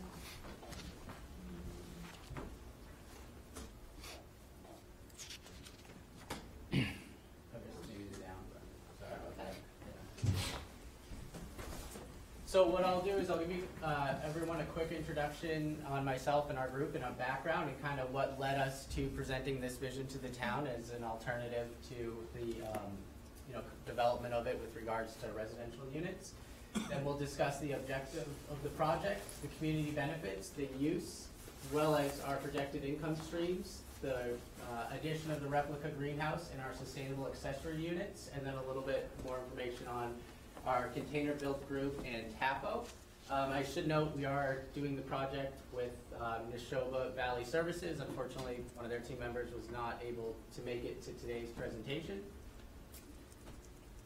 So the reason uh, why we presented this opportunity to the town is our view is that, you know, uh, well, there's many options for the property, that utilizing it in terms of creating more residential units isn't the best use, and really defeats the purpose of the town to acquire the property and use it as a benefit to grow both the local economic community as well as preserve beyond just the building, but preserve the grounds as a whole. And I'm sure as all of you are aware, when the property was originally built as the summer residence, it was very much um, landscaping uh, was a key part of it, as well as the beautiful grounds and gardens, and it was originally the 100 acres that's in between those two stone walls. In our view, is that there's a way to preserve the building and the grounds while still generating funds on the property to pay for the cost of operating the property, as well as uh, paying back the debt on the property.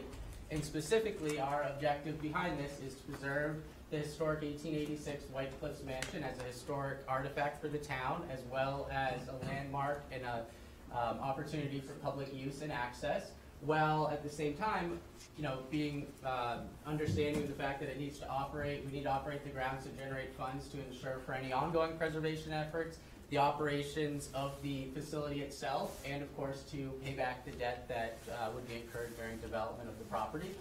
And it's our view that well, we, you know, we completely understand that kind of our vision is a little bit more, uh, has a lot more moving pieces and is, um, a lot more, uh, challenges that will need, uh, will need to be overcome, that it's a better fit for the town and the property than simply a real estate, uh, residential development on the property. Wouldn't mind, going to the next slide.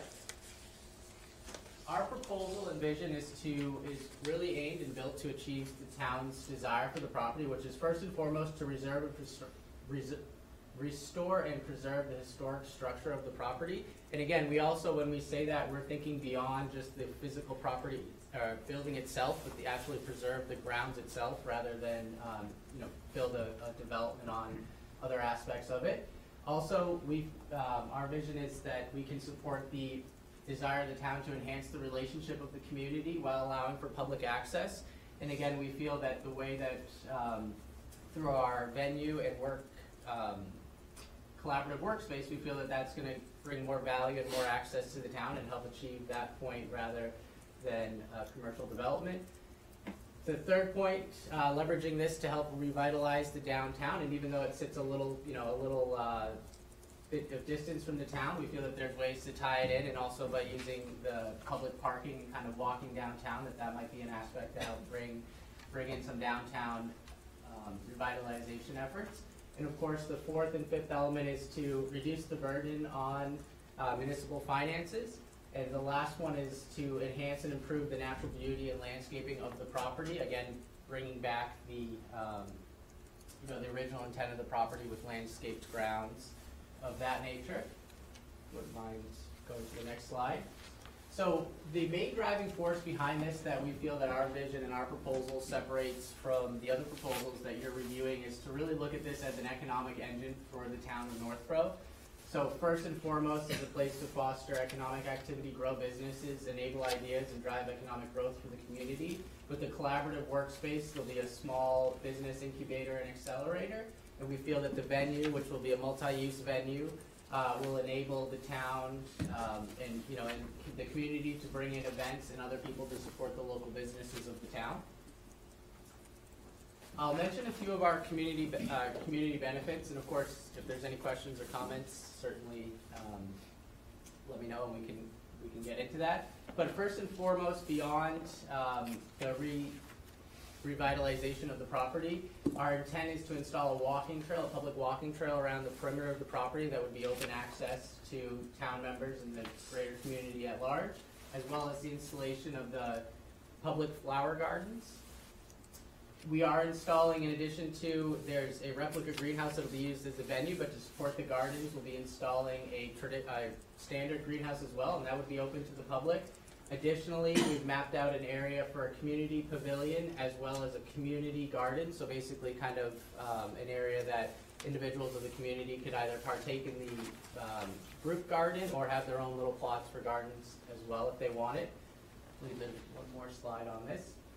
The last three aspects, um, this first one there, the downtown public parking, so again, we, you know, being a town resident, one of the issues is sometimes there's not exactly great parking downtown, so we envision blocking off that lower parking lot to be utilized if there's a downtown parking where individuals could park and then bike, walk, or scoot downtown.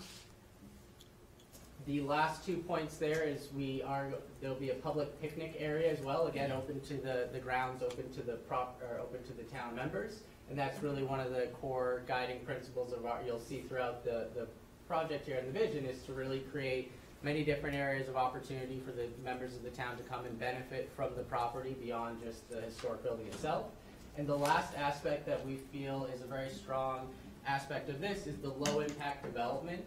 And that way there, the idea is that we're not, we're preserving as much of the grounds as we possibly can with as little impact, but also preserving the area for future development down the road. That wouldn't be the case if all of a sudden that initial development occurred uh, with the installation of larger buildings and things of that nature.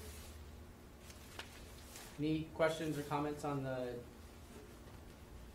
use, or the? We'll do it at the Okay, great, so, um, the main, uh, hold on the property is our collaborative workspace and co-working space, so basically, uh, and that's driven by kind of working with, uh, Mass Development, they have a big collaborative workspace program that we're, uh, aiming to receive grants from that as well as their support from our, our financing. But essentially, a collaborative workspace is a place that entrepreneurs, business people, artists, craftsmen, and other creators can come together and utilize the facility to, to produce their goods or uh, progress their business and projects forward. Part of that is a co-working space, which um, is shared office space. So essentially, between the replica greenhouse that would be installed and the mansion itself, we would convert it to offices that would be leased, as well as open workspaces where individuals would essentially pay a monthly membership and then have access to use the shared desks and meeting rooms and things like that. And it's, uh, you know, co-working spaces are very common, not so much in, you know, a suburb like this, a lot more in um, Boston and Worcester, but we feel that as the kind of dynamic of the way that um, the work environment has changed, that a co-working space here in Northborough would bring benefits to the town and also encourage smaller businesses to, to uh, get going and utilize those resources. This is, I'll just read quickly the quote from Mass Development with regards to their collaborative workspace. It's a shared work environment that catalysts community, inspiring collabor- collaboration, exploration, and experimentation among and between local en- entrepreneurs, artists, designers, scientists, inventors, and small business owners. Collaborative workspaces provide users with access to resources, ideas, and network. And our view is that that will bring significant value to the town. And lastly, we will create uh, within the property private office suites that will be leased out on a monthly or, or on a longer term lease in addition to the fractional lease of the workspace. Sorry about that. Uh, so the mansion itself, um, we've based on the current condition and our objectives for the mansion, we've kind of outlined that the first floor would be relatively not leased and not, um, and utilized as an open public gathering space as well as meeting rooms. But the offices themselves would be on the second and third floor, and they would consist of single and double suite offices as well as, um, open workspaces and meeting rooms that the members of the collaborative workspace could utilize. That would be on the second and third floor. And the basement itself, we uh, have explored looking at putting in some sort of shops in there as well as um, utilizing it for the collaborative workspace as well. The next slide. The second aspect of the, uh, our vision is to return the property to its uh, use that it was from 1940s and 50s onward, which is a wedding and event venue. And what our vision is, is to really build up the grounds uh, from a landscaping standpoint as a, one of the draws along with the historic building to bring in uh, venue and other uh, events such as corporate functions and community events. The idea is, and I have, uh, there's pictures in the future slides, but the idea is to create a replica greenhouse that would be utilized as the main event venue as well as uh, for the collaborative workspace, the way that the uh, building is designed in a T-like um, fashion there. If you Would mind the next slide. Oh, and the last point I'll just mention on that last one is we would uh, seek to set up recurring markets. So, for example, it'd be an area for farmers markets or seasonal or holiday markets as well that we could uh, incorporate in getting so uh, kind of a pattern of having monthly per se markets that relate to the various seasons as well. So we did outline a few, um, kind of plan out the income here, because, you know, obviously a project like this, right, this is the biggest, um, aspect of it, is can it generate enough income to support the opportunity, and then most importantly, pay back the loan and the debt on it. So there'd be two streams of income from the collaborative workspace, which is basically leasing of the office as well as memberships. Again, we uh, aim to drive majority of that from longer-term leases of offices such as lawyers and other professionals like that, as well as the second opportunity is to generate venue fees, uh, use, use fees from the venue. So we project um, being able to build that out over time to average about two events a month. Obviously, the weddings will be kind of heavily loaded during wed- wedding season there. And the last uh, aspect is member contributions and donations. There is, I believe, one more slide here that kind of breaks it down. So you'll see that um, the historic mansion itself has uh, several units in it on the second and third floor in the basement as well. The greenhouse itself, um, the way it's designed, would have six workspaces in it, uh, in addition to the area that would be utilized for the venue. And then the last aspect of the units to generate income would be our sustainable accessory units, which are units that would be around the property that could be leased as uh, art studios, uh, food service shops, maker space, a brewery unit, and remote offices as well. We also envision there being an opportunity, an area for food truck pads as well to generate uh, income off that during particular events that they would be there to support the property. This is just a kind of a recap of how we um, envision the revenue coming in from the, uh, the venue there. And uh, I'll just note real quick that the idea is that we're leasing, uh, it's a facility use fee. We won't be involved in the catering or any aspects of that. That's all going to be handled by the third party. A few points we'll just mention on the actual uh, preservation efforts of the property itself. So our intent would be to remove the 1960s and 70s um, additions to it, restoring the property back to its original footprint. And most importantly, the exterior work would be one of the first projects, specifically the windows, which uh, would need to be repaired, replaced, or reinstalled as well as the wood siding, which, you know, unfortunately, obviously, there's some areas that are intact very well and some areas that are not, um, you know, not in good condition that would need immediate repair, as well as focusing on the interior preparations for the removal of the um, 1960s and 70s addition, as well as um, a full refit of the electrical, plumbing, and HVAC and and installation of the fire system. Wouldn't mind the next slide.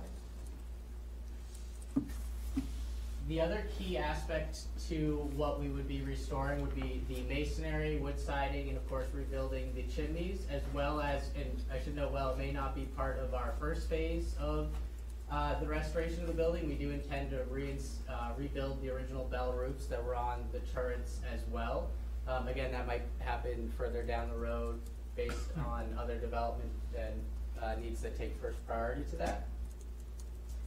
For funding, we are working with Main Street Bank as one of the main funding providers, as well as uh, support through Mass Development, both on their grant program as well as their loan um, their loan support program as well that they, they work with, um, they've worked with Main Street Bank in the past. We also are looking at the historic tax credit and have, uh, be working with, um, a third party that kind of supports that, uh, that. And then we also wanted to gauge from the town to see if there was an opportunity to utilize CPA funding for this, given the historic, or given the, uh, you know, the benefit for the town and the focus of really building this out as a place for the town people to benefit from and seeing if there's access to that funding. And we, uh, yeah, so, um, Epsilon Associates is a group that we just recently got connected with. But the idea is that this is a consulting group that should, uh, can help support on the historic tax credit, the preservation experts, as well as support, uh, with the attempt to, uh, or the application for the National Registry of Historic Places. So we should have more information on that in the coming days and weeks as we build out working with them. So this is a few of the sketches of the greenhouse. So um, some of you may know, but back uh, the original property across the street, kind of where the Central One Federal Credit Union is located, that's where they had a greenhouse that supported the, the property. And it was built uh, probably a little after the mansion and then removed in the 1920s or 30s. And our, our vision is to build a replica. Obviously, you know, um, there's not much information on it. We'd be building this in uh, to conform with modern uh, in building codes and environmental requirements and energy efficiency and whatnot. So, so, you know, wouldn't be an exact replica by any means, but the idea is we follow the same footprint. You can see it's a T pattern uh, like the original greenhouse, uh, original greenhouse, and that's what enables us to use it for both the collaborative workspace as well as the venue. Where uh, this aspect here would be the venue that would be open for uh, weddings, events, corporate functions, and that part across the back there would have six, three and three on each side, six workspaces or office units, depending on what the, the need and the um, you know, the demand from the community is on that, as well as, so when you're having a, a wedding here or an event at the venue, you can block off, uh, the in-between and have, you know, two separate setups, as well as if it was something where it was a more of a market, um, you know, holiday market or something like that, you could actually utilize both the spaces where smaller vendors could come in and set up tables and other things like that in the large venue hall, whereas they'd still be able to walk up and down the halls and kind of access the, uh, the, uh, the offices or the workshops of the last, um, other section there of the greenhouse. So I think there might be, this is just another renderings, and these are the sketches that, um, we've put together, but we, we do have some updated version uh, that the architect is working on. There might be another, okay, yeah, so this just shows where we envision placing the greenhouse. So you can see here that the original property is right there. The dotted lines are the, are the um, sixties and seventies additions that we would uh, demolish, and then we place the greenhouse there. Um, You know, exact location may adjust a little bit, but the idea is to place it uh, close to the mansion, but we don't envision the two properties being connected, at least at this point. And you can just, uh, point out real quick, so this is, this, uh, vertical part right here would be where the venue would be, and then the offices and shops would be on that part stemming out to the left. Mind the next slide. So this is one of the, uh, one of the sustainable units. So this particular one would be the largest of all the fourteen units, and it's two 40-foot shipping containers, uh, one going this way and one going this way, basically creating an L. And this would be used, uh, you know, obviously pending town approval and, um, you know, hearing their feedback, but it could be used as a brewery unit or a brewery slash bar unit, which not only would that, you know, our vision is that it would function within itself as a uh, place for individuals to go, but also to support the venue as well as another um, area that uh, could be leased out and support weddings or events like that. So the back unit would house uh, a small brewery unit, again, you know, not, not a massive corporate brewery by any means. And then this uh, shipping container right here would be where the bar would be built in. And obviously the overhang there, you would have seating and things like that under, under it as well. Just another angle of that, and I think there's a few other. So the other aspect are our sustainable accessory units. So these, uh, we see coming in three different opportunities. The two pictured here are, on the left would be an office, uh, office unit, so essentially to support the outdoor collaborative workspace that would be leased within itself, or could be part of the co-working space where in- different individuals could access and utilize it. The unit on the right would be set up um, to support the work, the collaborative workspace, but more of a crafts or art um, use case. And again, most of these units um, could be interchangeable depending, you know, for, from a use standpoint, depending on, um, depending on the demand from the community and what the, you know, what the needs are for the space. The only ones that would be a little uh, more set for their use would be the food service units, which would be, are uh, plumbed and have um, the kitchen setups and everything like that, so that would be a little bit more of a fixed use on that one. And I believe there's a few more slides here. Um, and, you know, we know that, um, you know, the facades of these, relatively speaking, while they are built from the structure of shipping containers, we can add different facades to them, uh, keep them uh, in their original state. Obviously, uh, these particular ones, um, an artist has done murals and things on it, so there's many different opportunities that we can do uh, with the units to help support the aesthetic appeal of the property. A little bit on uh, the background of Container Built Group. So when I, I grew up here in town, graduated from Algonquin and went up to college in Vermont and uh, left college and was working for a logistics startup, kind of traveling around the country and really was, we were working uh, with a lot of um, uh, harbor uh, ports and things of that nature with obviously we had access to a lot of shipping containers and we really started to see that okay there's an opportunity to use these as building blocks. So we started building tiny homes out of them back in 2018 then during covid we got some orders to kind of build the office unit versions of those. So that was kind of the, the transition there that got us thinking beyond the tiny homes and using these sustainable units for um, other aspects of it And then the other few points here that we'll mention is it's a very uh, sustainable approach because first and foremost, you're using recycled shipping containers, but secondly, they're very energy efficient, uh, once, especially once they're uh, fully insulated, and we use um, a lot of sustainable practices to support that aspect. Um, and we do actually, we have some units that are already in development, about sixty to seventy percent complete, that we would utilize for this project as well. One more slide.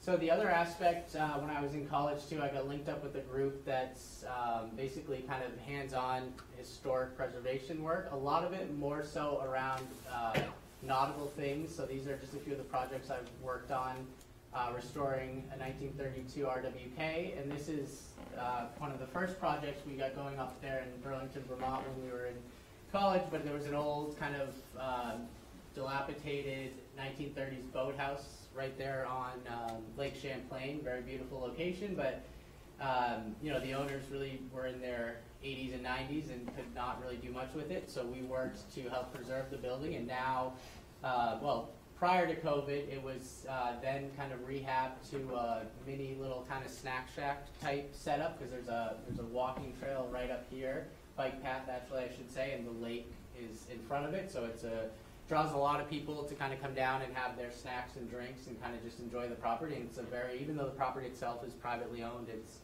very much uh, open to the public. Kind of COVID has changed that a little bit. But the idea behind our group is preservation through use. So the idea is to work on these projects and get as much community involvement as we can, and then you know continue to use both during the project uh, work as well post uh, construction to allow community members to access and enjoy the either the artifact or the property itself. So that's all right now. We do have there, I think there's a few slides in the appendix for the conversation. Um, want to thank everyone uh, for your time, and obviously certainly look forward to answering any questions and uh, going from there. Great, thank you so much. Um, So we'll start over here, um, and I'll get the conversation started, and then we can move on to the, the committee, and then the staff, and then we'll loop it back around. Um, A couple of things right off the, the bat um, that come to mind. How, how much, if any, excuse me, um, zoning or planning how much, if any, um, sort of regulatory, uh, land use planning or zoning relief do you anticipate for this project? Or is this, in your um, analysis, sort of an as-of right under the proposed zone change? So, our development partner, Mark, uh, who's been on the zoning board of his town, would probably be able to answer a lot more specific on that, and certainly in the follow-up, I can, we can get that to him. Um, but we do, um, you know, with the idea that the, the property would be, um, placed under the commercial zone, we do see, um, that that would, you know, that our proposal would fit into that, but the specifics on that, I can definitely get more details on that for you, uh, in the coming days. Okay. um, The, because it's tight.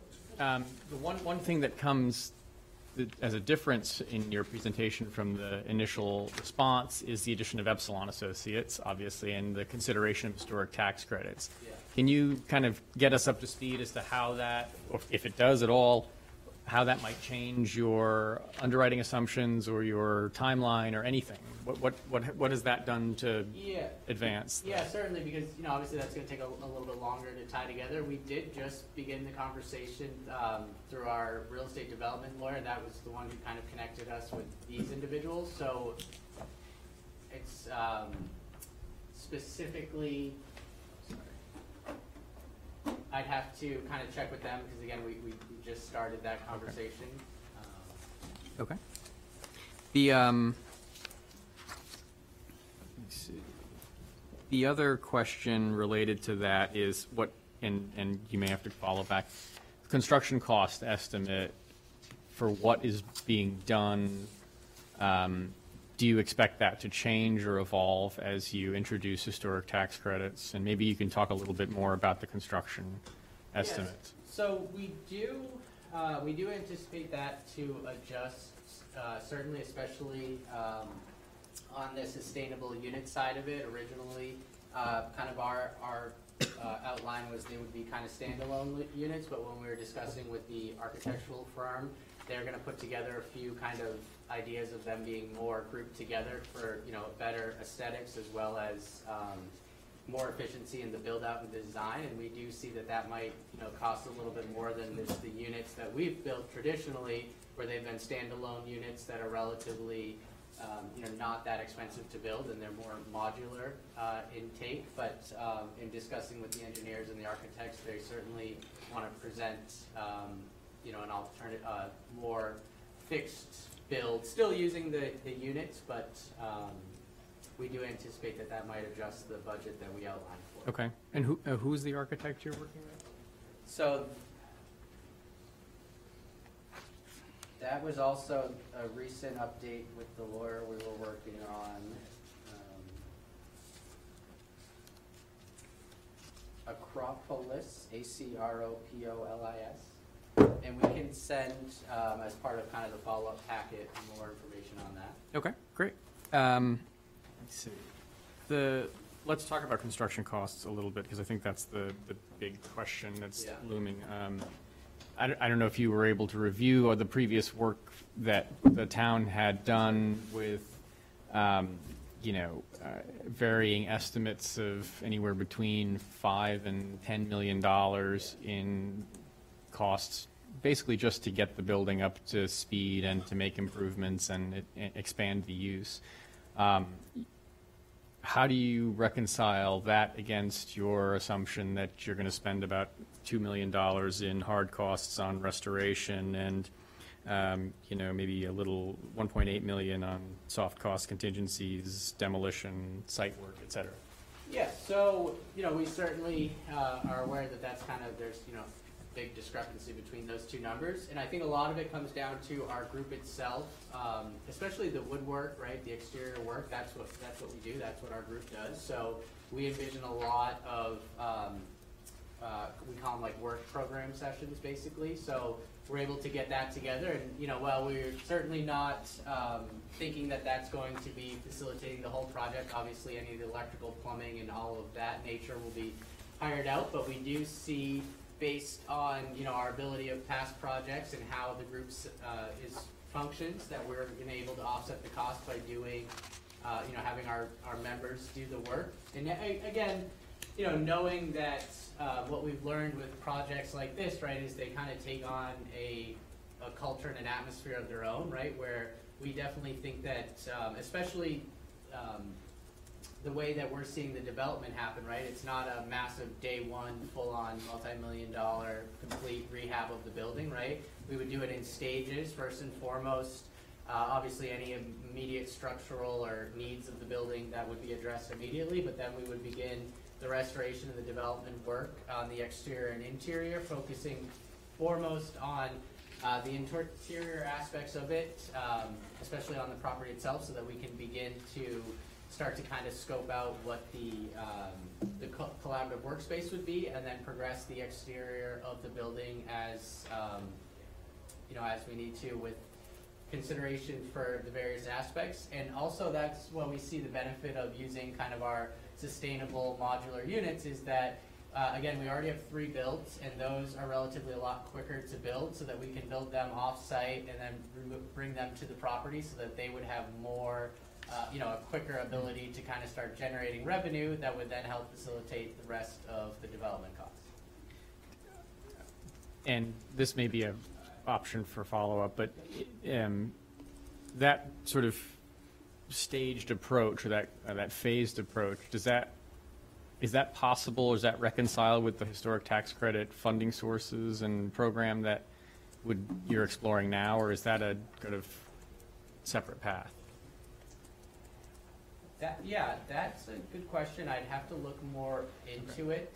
Um, and again, kind of get the advice of the experts on that one, but we've certainly kind of articulated, um, to them what our, you know, our goal and kind of our project timeline is, but that's something that obviously we'd have to make sure that we're in alignment with, um, so that we can obtain any of those credits and not create a situation that wouldn't work. Um, two last questions, and then I'll turn it over. Um, you just mentioned the timeline. What, what is your rough estimate on timeline? So we're looking at 18 months, the kind of the big picture aspect of it. Um, we do see a scenario where we uh, expect some of the units, the sustainable units, to be six months um, to get those up and running.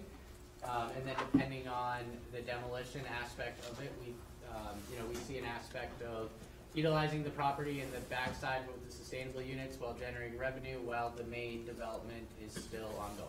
Okay. And ec- other things as they come, the, the turret roofs so that- and things like that, we right? would anticipate Optional. would be further down the Long- road, right? Uh, I think that would be an example of, um, something that may happen year two, three, or four, or beyond that, right? You know, depending on funding and what we're working Mm-hmm. on. Um, but obviously weighing the tax credit aspect of it, that might accelerate that. Um, But the idea is to first and foremost, you know, focus on the immediate needs and then work on some of the aesthetics, uh, as well. Great. Uh, The last question I have is on the, on the sustainable accessory units, these container, um, the examples you showed, are they in place right now that are up and running? Uh, What's the, what where were these, what's your previous experience? I know you said you had some residential Yeah, tiny so- houses and some on the commercial side. Maybe you could just give us a Yeah, so flavor of we what that looks built like. About a dozen of them, I'd say uh, eight tiny homes, and the remainder being kind of the office units. Um, and actually, when we, I started everything, it was in Portland, Oregon, so that's where they have a community out there called uh, Green Acres, which is kind of a collaborative workspace, but more of an artist and kind of um, craftsman workspace than ours would be a little bit more geared towards collaborative workspace, more office type setup. Uh, but that's, I think, the best example where we have two units that are the 20 foot units. They're basically art studios, for lack of a better word. Um, and they're in this area right down, right by the, uh, right on the river there. And it's um, kind of like an eccentric art community, basically, where they have a little pavilion, they do venues, stuff like that. And then there's different shops around it. The shops themselves are actually made out of various shipping units. We participated and helped building one of those, but not, not the main um, building that are on site there. That's really neat. Those are cool. Um, Yeah, it's, yeah, it's, it's, it's a cool uh, environment out there. You know, it's uh, a little different than out here, that's for sure. But- Well, terrific. Um, Mr. Chairman, I'll turn it back over to you for the committee's input. All right, um, so I guess I'll kick it off. So, uh, it seems like you've got a lot going on on the site in terms of different types of uses and who is gonna manage that? And have you done anything that complicated before? Yeah, so the idea, you know, I would manage it along with our group, um, even post, post-construction, right? That's kind of, you know, the, uh, part of the vision here.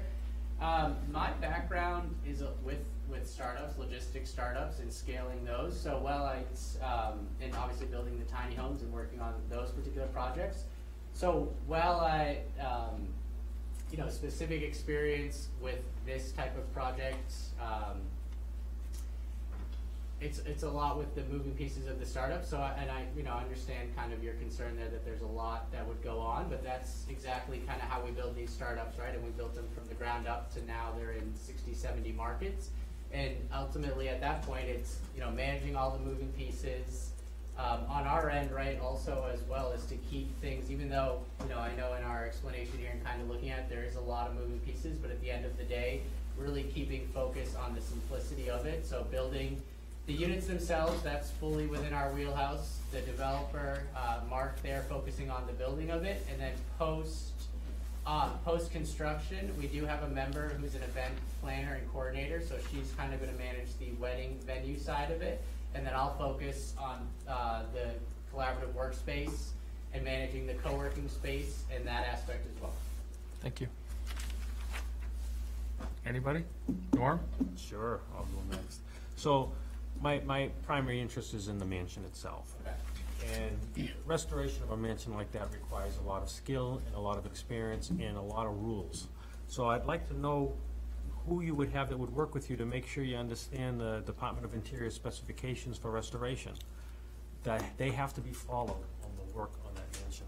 Yes, so that's part of the uh, arrangement with um, Epsilon Associates. So they're, um, and they, um, can't think of the individual's name, but that was part of the conversation as well, because that was kind of an exact concern they brought up is, even though our group does a lot with historic artifacts, um, it's a lot more of the work, you know, the work itself and working on the boats and the projects, and it may not happen, you know, not as unique as this particular challenge. So we are aware that we would have to have a specific, um, an expert that would help manage and oversee and, you know, uh, support that as well.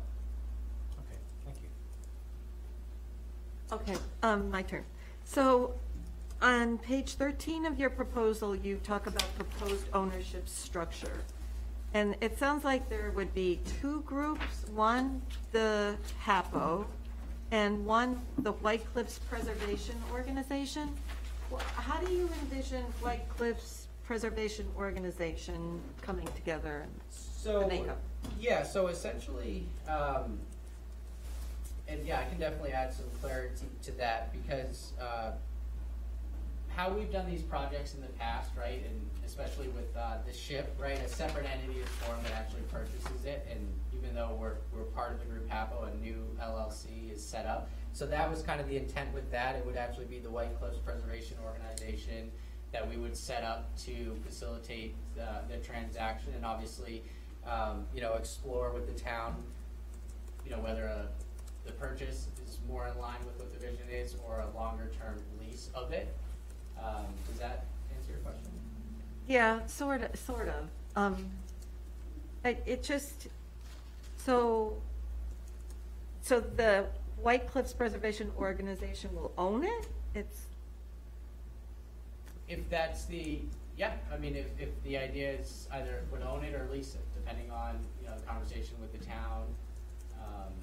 And then that would function, would operate the two, uh, the venue and the, um, the collaborative workspace. okay, and I just have a short answer question. Yeah. How many people do you think the greenhouse would accommodate for an event? So right now, it's one seventy-five to two hundred. Okay.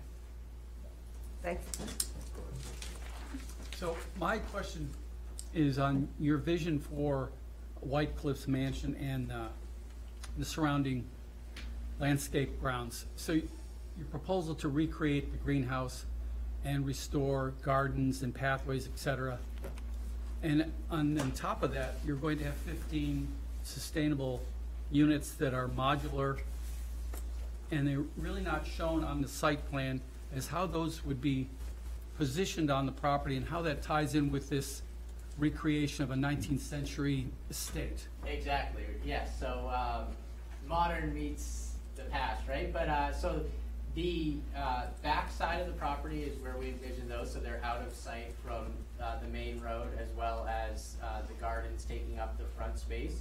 And I think a lot of that gets into, um, how we would build out both the, uh, we're, we're seeing them kind of in two different pods, if you will. One where the brewery is, where the food service ones would be, and then the other ones where the office and workshops would be, just to have a little bit of separation for those.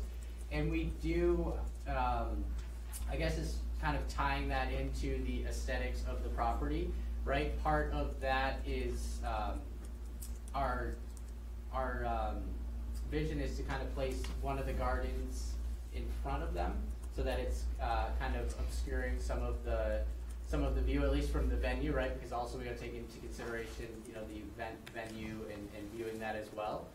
Um, but the sustainable units would be across the back, essentially parking lot arranged in an L, uh, L formation. Does that help answer your question? Well, would it, would it have been helpful if we had a site plan representing how these pieces relate to each other? Yes, so that's something I can send over absolutely as part of the, the follow-up. Um, there's, uh, a much more detailed, I know there was like a original sketch of it, but now we've got a firm working on kind of, um, you know, much more detailed and more correct, uh, and representative drawing that I think might help shed some insight into that. Have you done any of these sustainable units in the state of Massachusetts? Yes, uh, well, the tiny home ones, so built, are they functioning houses now? Yeah, yep, Okay. yep. Um, not, not in the, the particular one here is more of like a three-season one, so it's not, not utilized in the winter, at least that I'm aware of, but Well, it's, it'll be a real challenge to get these approved if they're, you know, how do you handle fire protection, So I, fire yeah, alarms? uh, I should note that they are, even though they're built out of a shipping container, they're, I mean, they're built following all the codes. You're basically just building within the shipping container.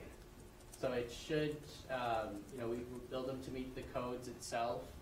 Um, and I think that's also why the architect mentioned, you know, we might need to go the course of instead of them being standalone units like wh- what we've originally envisioned and how we've originally built them, but really tying them together to some more of a fixed structure that would, of course, at that point, allow for more opportunity to uh, meet all the codes and then ideally, you know, better on the, um, or higher likelihood of the approval aspect.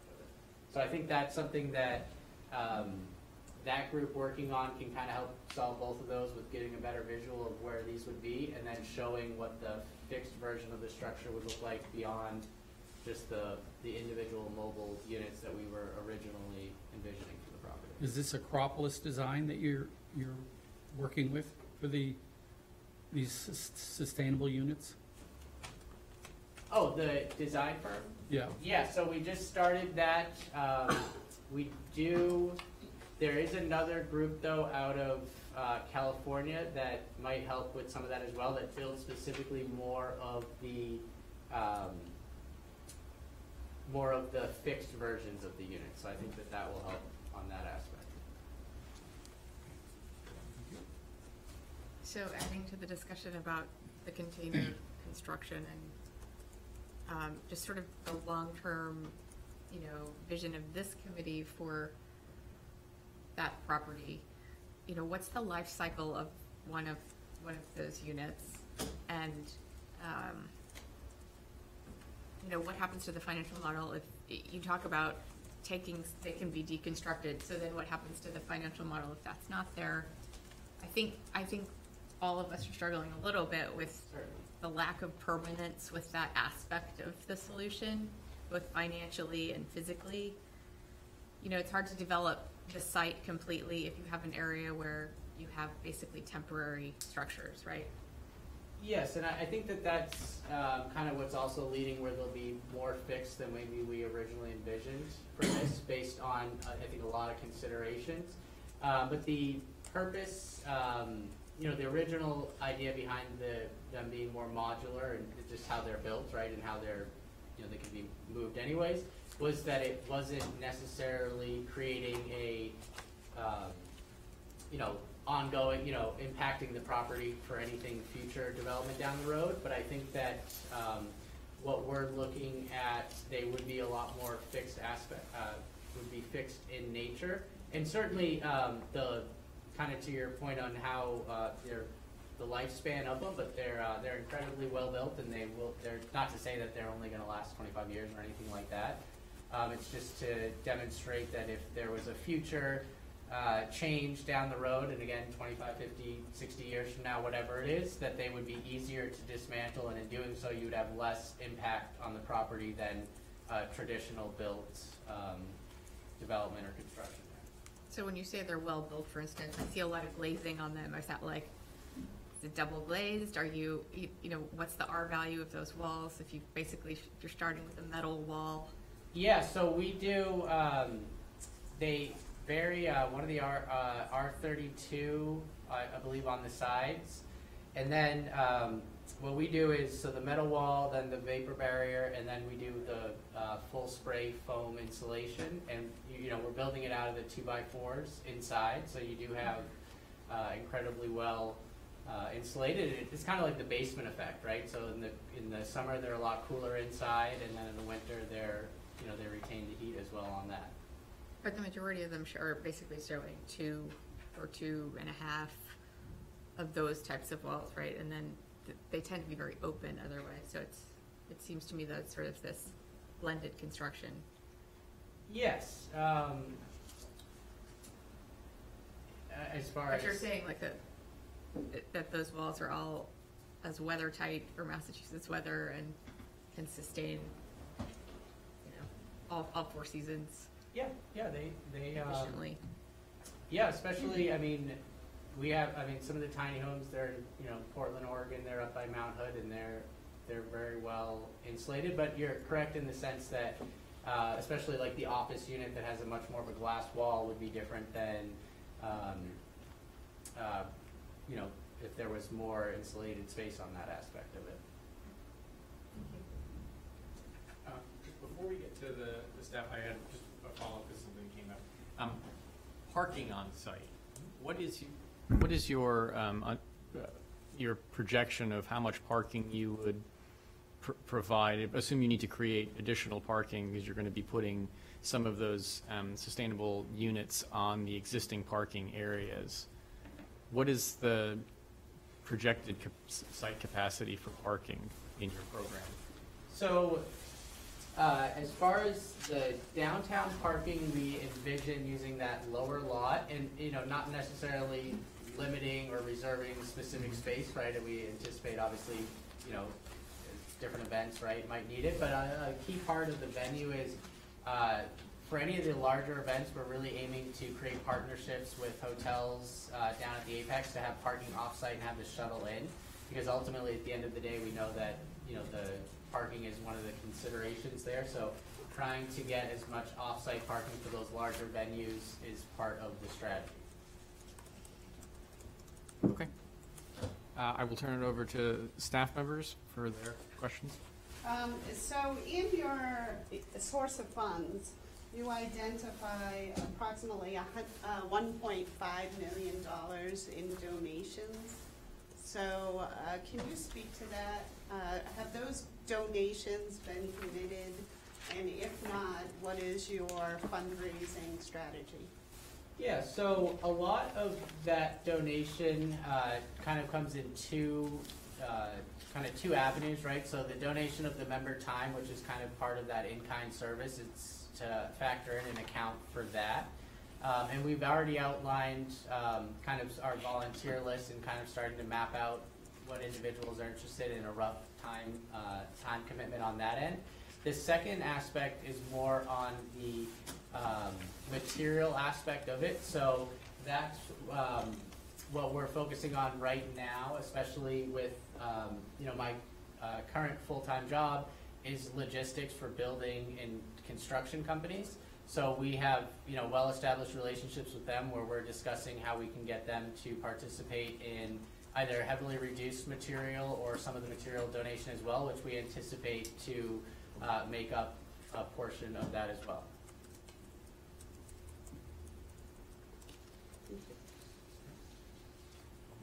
It's all set. Thank you. Mr. Chairman, do you want to I'll committee one more time? Yeah, I'm also, I don't have anything further. Anybody else can jump in if they do. I did. Just take a second.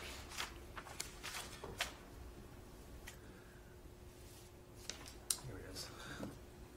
So, for the sustainable accessory units, is there plumbing, power, restrooms? How, how is that, how are those facilities gonna be brought into those units? 'Cause Some of them are for food processing, they're gonna need certain things. Yes. If it's an artist, they're gonna need something else. If it's a kiln, if it's, they'll need heat, you know, they'll need something for firing up ceramic.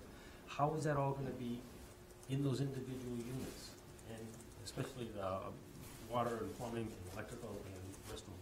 Yeah, so the, the units themselves wouldn't have the restrooms, but obviously the food service one would be fully plumbed. Uh, and that one would be more of an, a fixed unit to the property.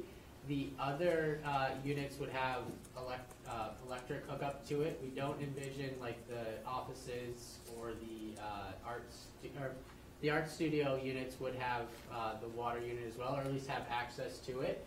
And the units that we built in Oregon, um, they're, it's like a kind of an RV setup type deal, right? Where they basically plug into both the plumbing and the electrical. Um, those particular ones, the, for the artist studio, there's not any plumbing in them. But, um, for our units here, we, that could, you know, that could certainly be, um, a- added to the, to the particular art studio units. Thank you. Can I ask a question? Here, sure. Are you done? Yes, I am.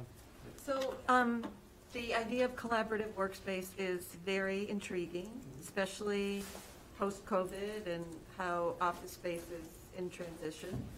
Um, but how do, how would you kind of do a market analysis with this ever-changing need?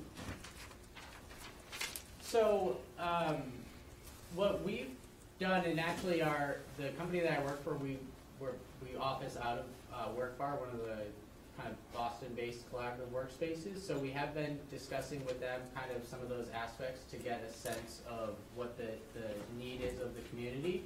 Um, and in general, um, what our strategy is, is to work with them to kind of help get a little bit more of a foundation of uh, compiling that particular business entity and also getting a better sense of the need.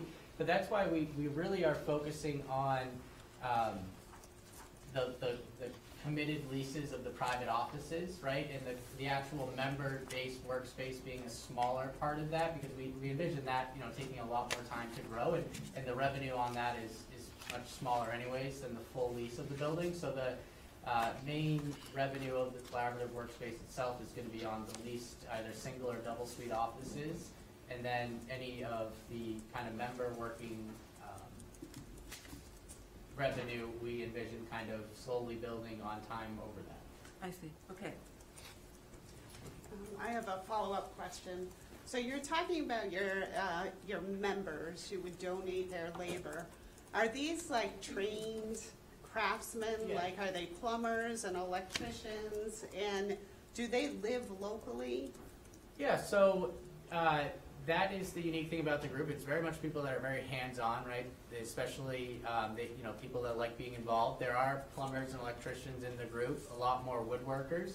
I would note though, any of the plumbing electrical work, obviously that's going to all be hired out and done by uh, trained and licensed professionals. Um, a lot of um, the members themselves, though, they'll have their own business. Like, you know, for example, uh, you know, Mark being a member, right? He's going to donate um, a lot of his time and the uh, his business's time as well. Um, but we very much hands-on individuals that will, be working on the project. Yes. And how many are we talking about? So about thirty. group? About thirty. Yeah. And and it it varies. Um, we, we kind of call it the snowball effect, right? So obviously, when a project like this starts, it's a very uh, small thing, and there's you know some interest. But then as the process gets bigger and the opportunity there and the reality of it becomes you know becomes more real, then that's when we get a lot more involvement, and we're able to do better funding or, or donation drives, and we're able to drive more kind of engagement with the group once there's more tangible. Um, you know, like a, a project underway versus kind of just the, you know, conception of the project.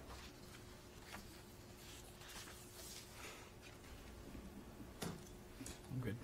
Anybody else? I have one more question. So if I, if I wanted to have a small party, Yeah. not in the greenhouse, Yeah. could I use the mansion? Yes. Okay. And also another thing would be like the pavilion might be an option for that, or the brewery contain, uh, unit that we described would be an option for that as well. Okay. So we definitely, you know, envision kind of smaller, you know, opportunities for those as well. Uh-huh, okay, thank you. All right, I guess that's it for questions. Well, thank you very much. We certainly appreciate your time and efforts and um, your diligence. I know you came back to the property yesterday, to do another walkthrough. I hope that was fruitful. And um, like I said, the process going forward, we're going to solicit any additional questions that we might have to follow up with you in writing over the next week. You'll have those by the end of the day tomorrow, and we'll give you about a week to get those back to us if, if there are any. Um, and that is basically our expectation of sort of the, the end of our back and forth. Uh, we'll have all the information the committee needs, um, hopefully by then, um, and we'll progress from there. So I want to thank you very much for your time and energy and your, um, your vision. It's really um, quite remarkable, and, um, and we thank you for that. Thank you. We appreciate it as well. We know it's a different take and a lot more uh, moving pieces, but appreciate you guys giving us the time to kind of present that and at least put it on your radar. And um, you know, we're happy to see where things go and how we can uh, help support the town in any way. Great, thanks so much. Thank you. Thank you. And before we adjourn, I did want to just mention that if anybody, anybody in the audience today or anybody in the public has a comment they want to circulate to us, you can send it directly to me and I will distribute all of those to the, to the um, committee. So um, you can take a card if you want. My email's on the website. It's bpelletier@kirkco.com. Thanks so much. So are you, is the, where do we go from here? So we're gonna send them the, Yeah. Follow our agenda. Yes, sir. excuse me, we're not, we're not adjourned. We're not adjourned. We're not adjourned, so if you could. Oh, sorry. Just, You go out, you go out in the hallway, that's I fine. apologize. So, um, yeah, basically, we're, um, the, the next steps, and I'm sure once John is feeling better, um, he'll, he'll, um, circulate some information, but the next steps are, we're going to, um, like I said, by the end of the day tomorrow, I request the committee send to me any follow-up questions you would like answered, um, in writing. Um, I will circulate that to the respondents by, you know, five o'clock tomorrow evening and expect responses by five o'clock Thursday of next week. So I'll have those all back to you. Um, in the meantime, we, do we have, I'm sorry, I forgot, do we have the, um, the, the sheet that, um, the analysis sheet? No? No, I believe uh, John had Okay. something. We're going to circulate an Excel, bas- a simple Excel sheet, so you can tabulate all of your, you know, each, ca- each, each category, and then I will um, organize that and, and aggregate all of that information for our next meeting. Um, And then I, the proposal is that at that meeting, we will have all of our information, we will have done all of our thinking, we'll have asked all of our questions, and we can deliberate in earnest and potentially uh, make a decision at that time or leave op- the opportunity to continue deliberation. Laurie, do you think John wants us to set up a meeting now, or does he want to wait till we get some of this other stuff done to come up with one then? I I think we should probably schedule another meeting, make it a tentative date, because of course, we don't have John here, and I know we want to be part of that conversation. Um, You So then we'll confirm with him afterwards. Is it something we want to have within the next two weeks, three weeks? Sooner is better than later. I agree. And I would suggest that we do it um, while things are still fresh in our mind. And it'll probably be a longer meeting, I would imagine. Yeah, I would reserve a couple of hours for that. Okay. For what it's worth, I'm leaving the country on the twenty-eighth for two weeks.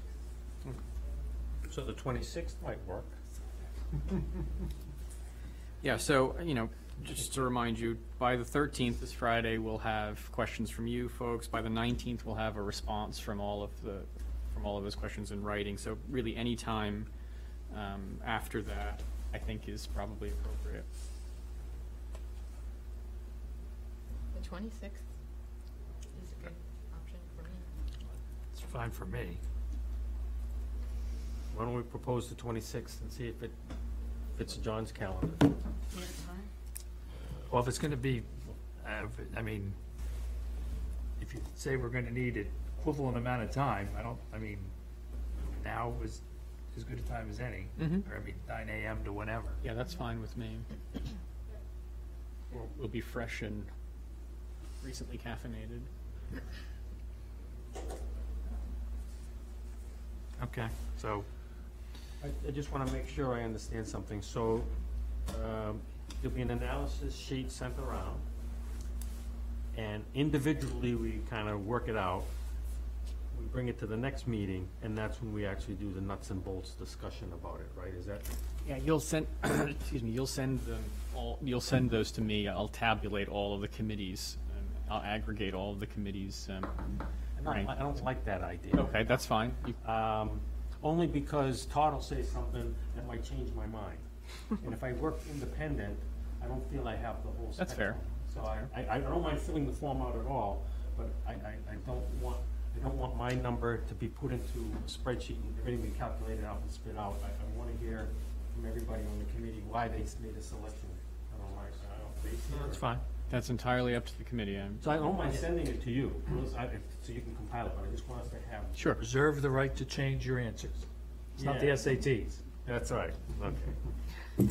That would be my only comment on that. That's a good point. I don't know how much time- Whatever, whatever the. I was gonna say, I don't think it's happened yet, so I don't know why. I have no strong feeling one way or the other. Will that meeting be open to the public? Uh, Yeah, I mean, I think they're all open to the public, it's just a question is whether Be it there's public Zoom or in input. person? Um, if they're coming here, it's gonna be in person. Okay. Is there any benefit, I share screens here, but I, I don't know if you would tabulate, if we would be looking at any that, or if we're gonna have any additional visual material through here. It's possible. I mean, I guess we'd get those in advance. Yeah. anyway. Okay. Either one's fine. Uh, anything else? Meeting minutes? We know you can't do minutes. Oh, I've been told we're not gonna do minutes, oh, fine. so we're not gonna do minutes. All right, sounds good. I like that, one less thing. Anything else? Anybody? Motion, noth- nothing? Move to adjourn? I'll make a motion to adjourn today's session on White Cliffs Committee. Second. All right. Um, Julianne? Aye. Norm? Aye. I vote aye. Tom? Aye. Diana? Hi. Adjourn. Thank you, everybody. Thank you.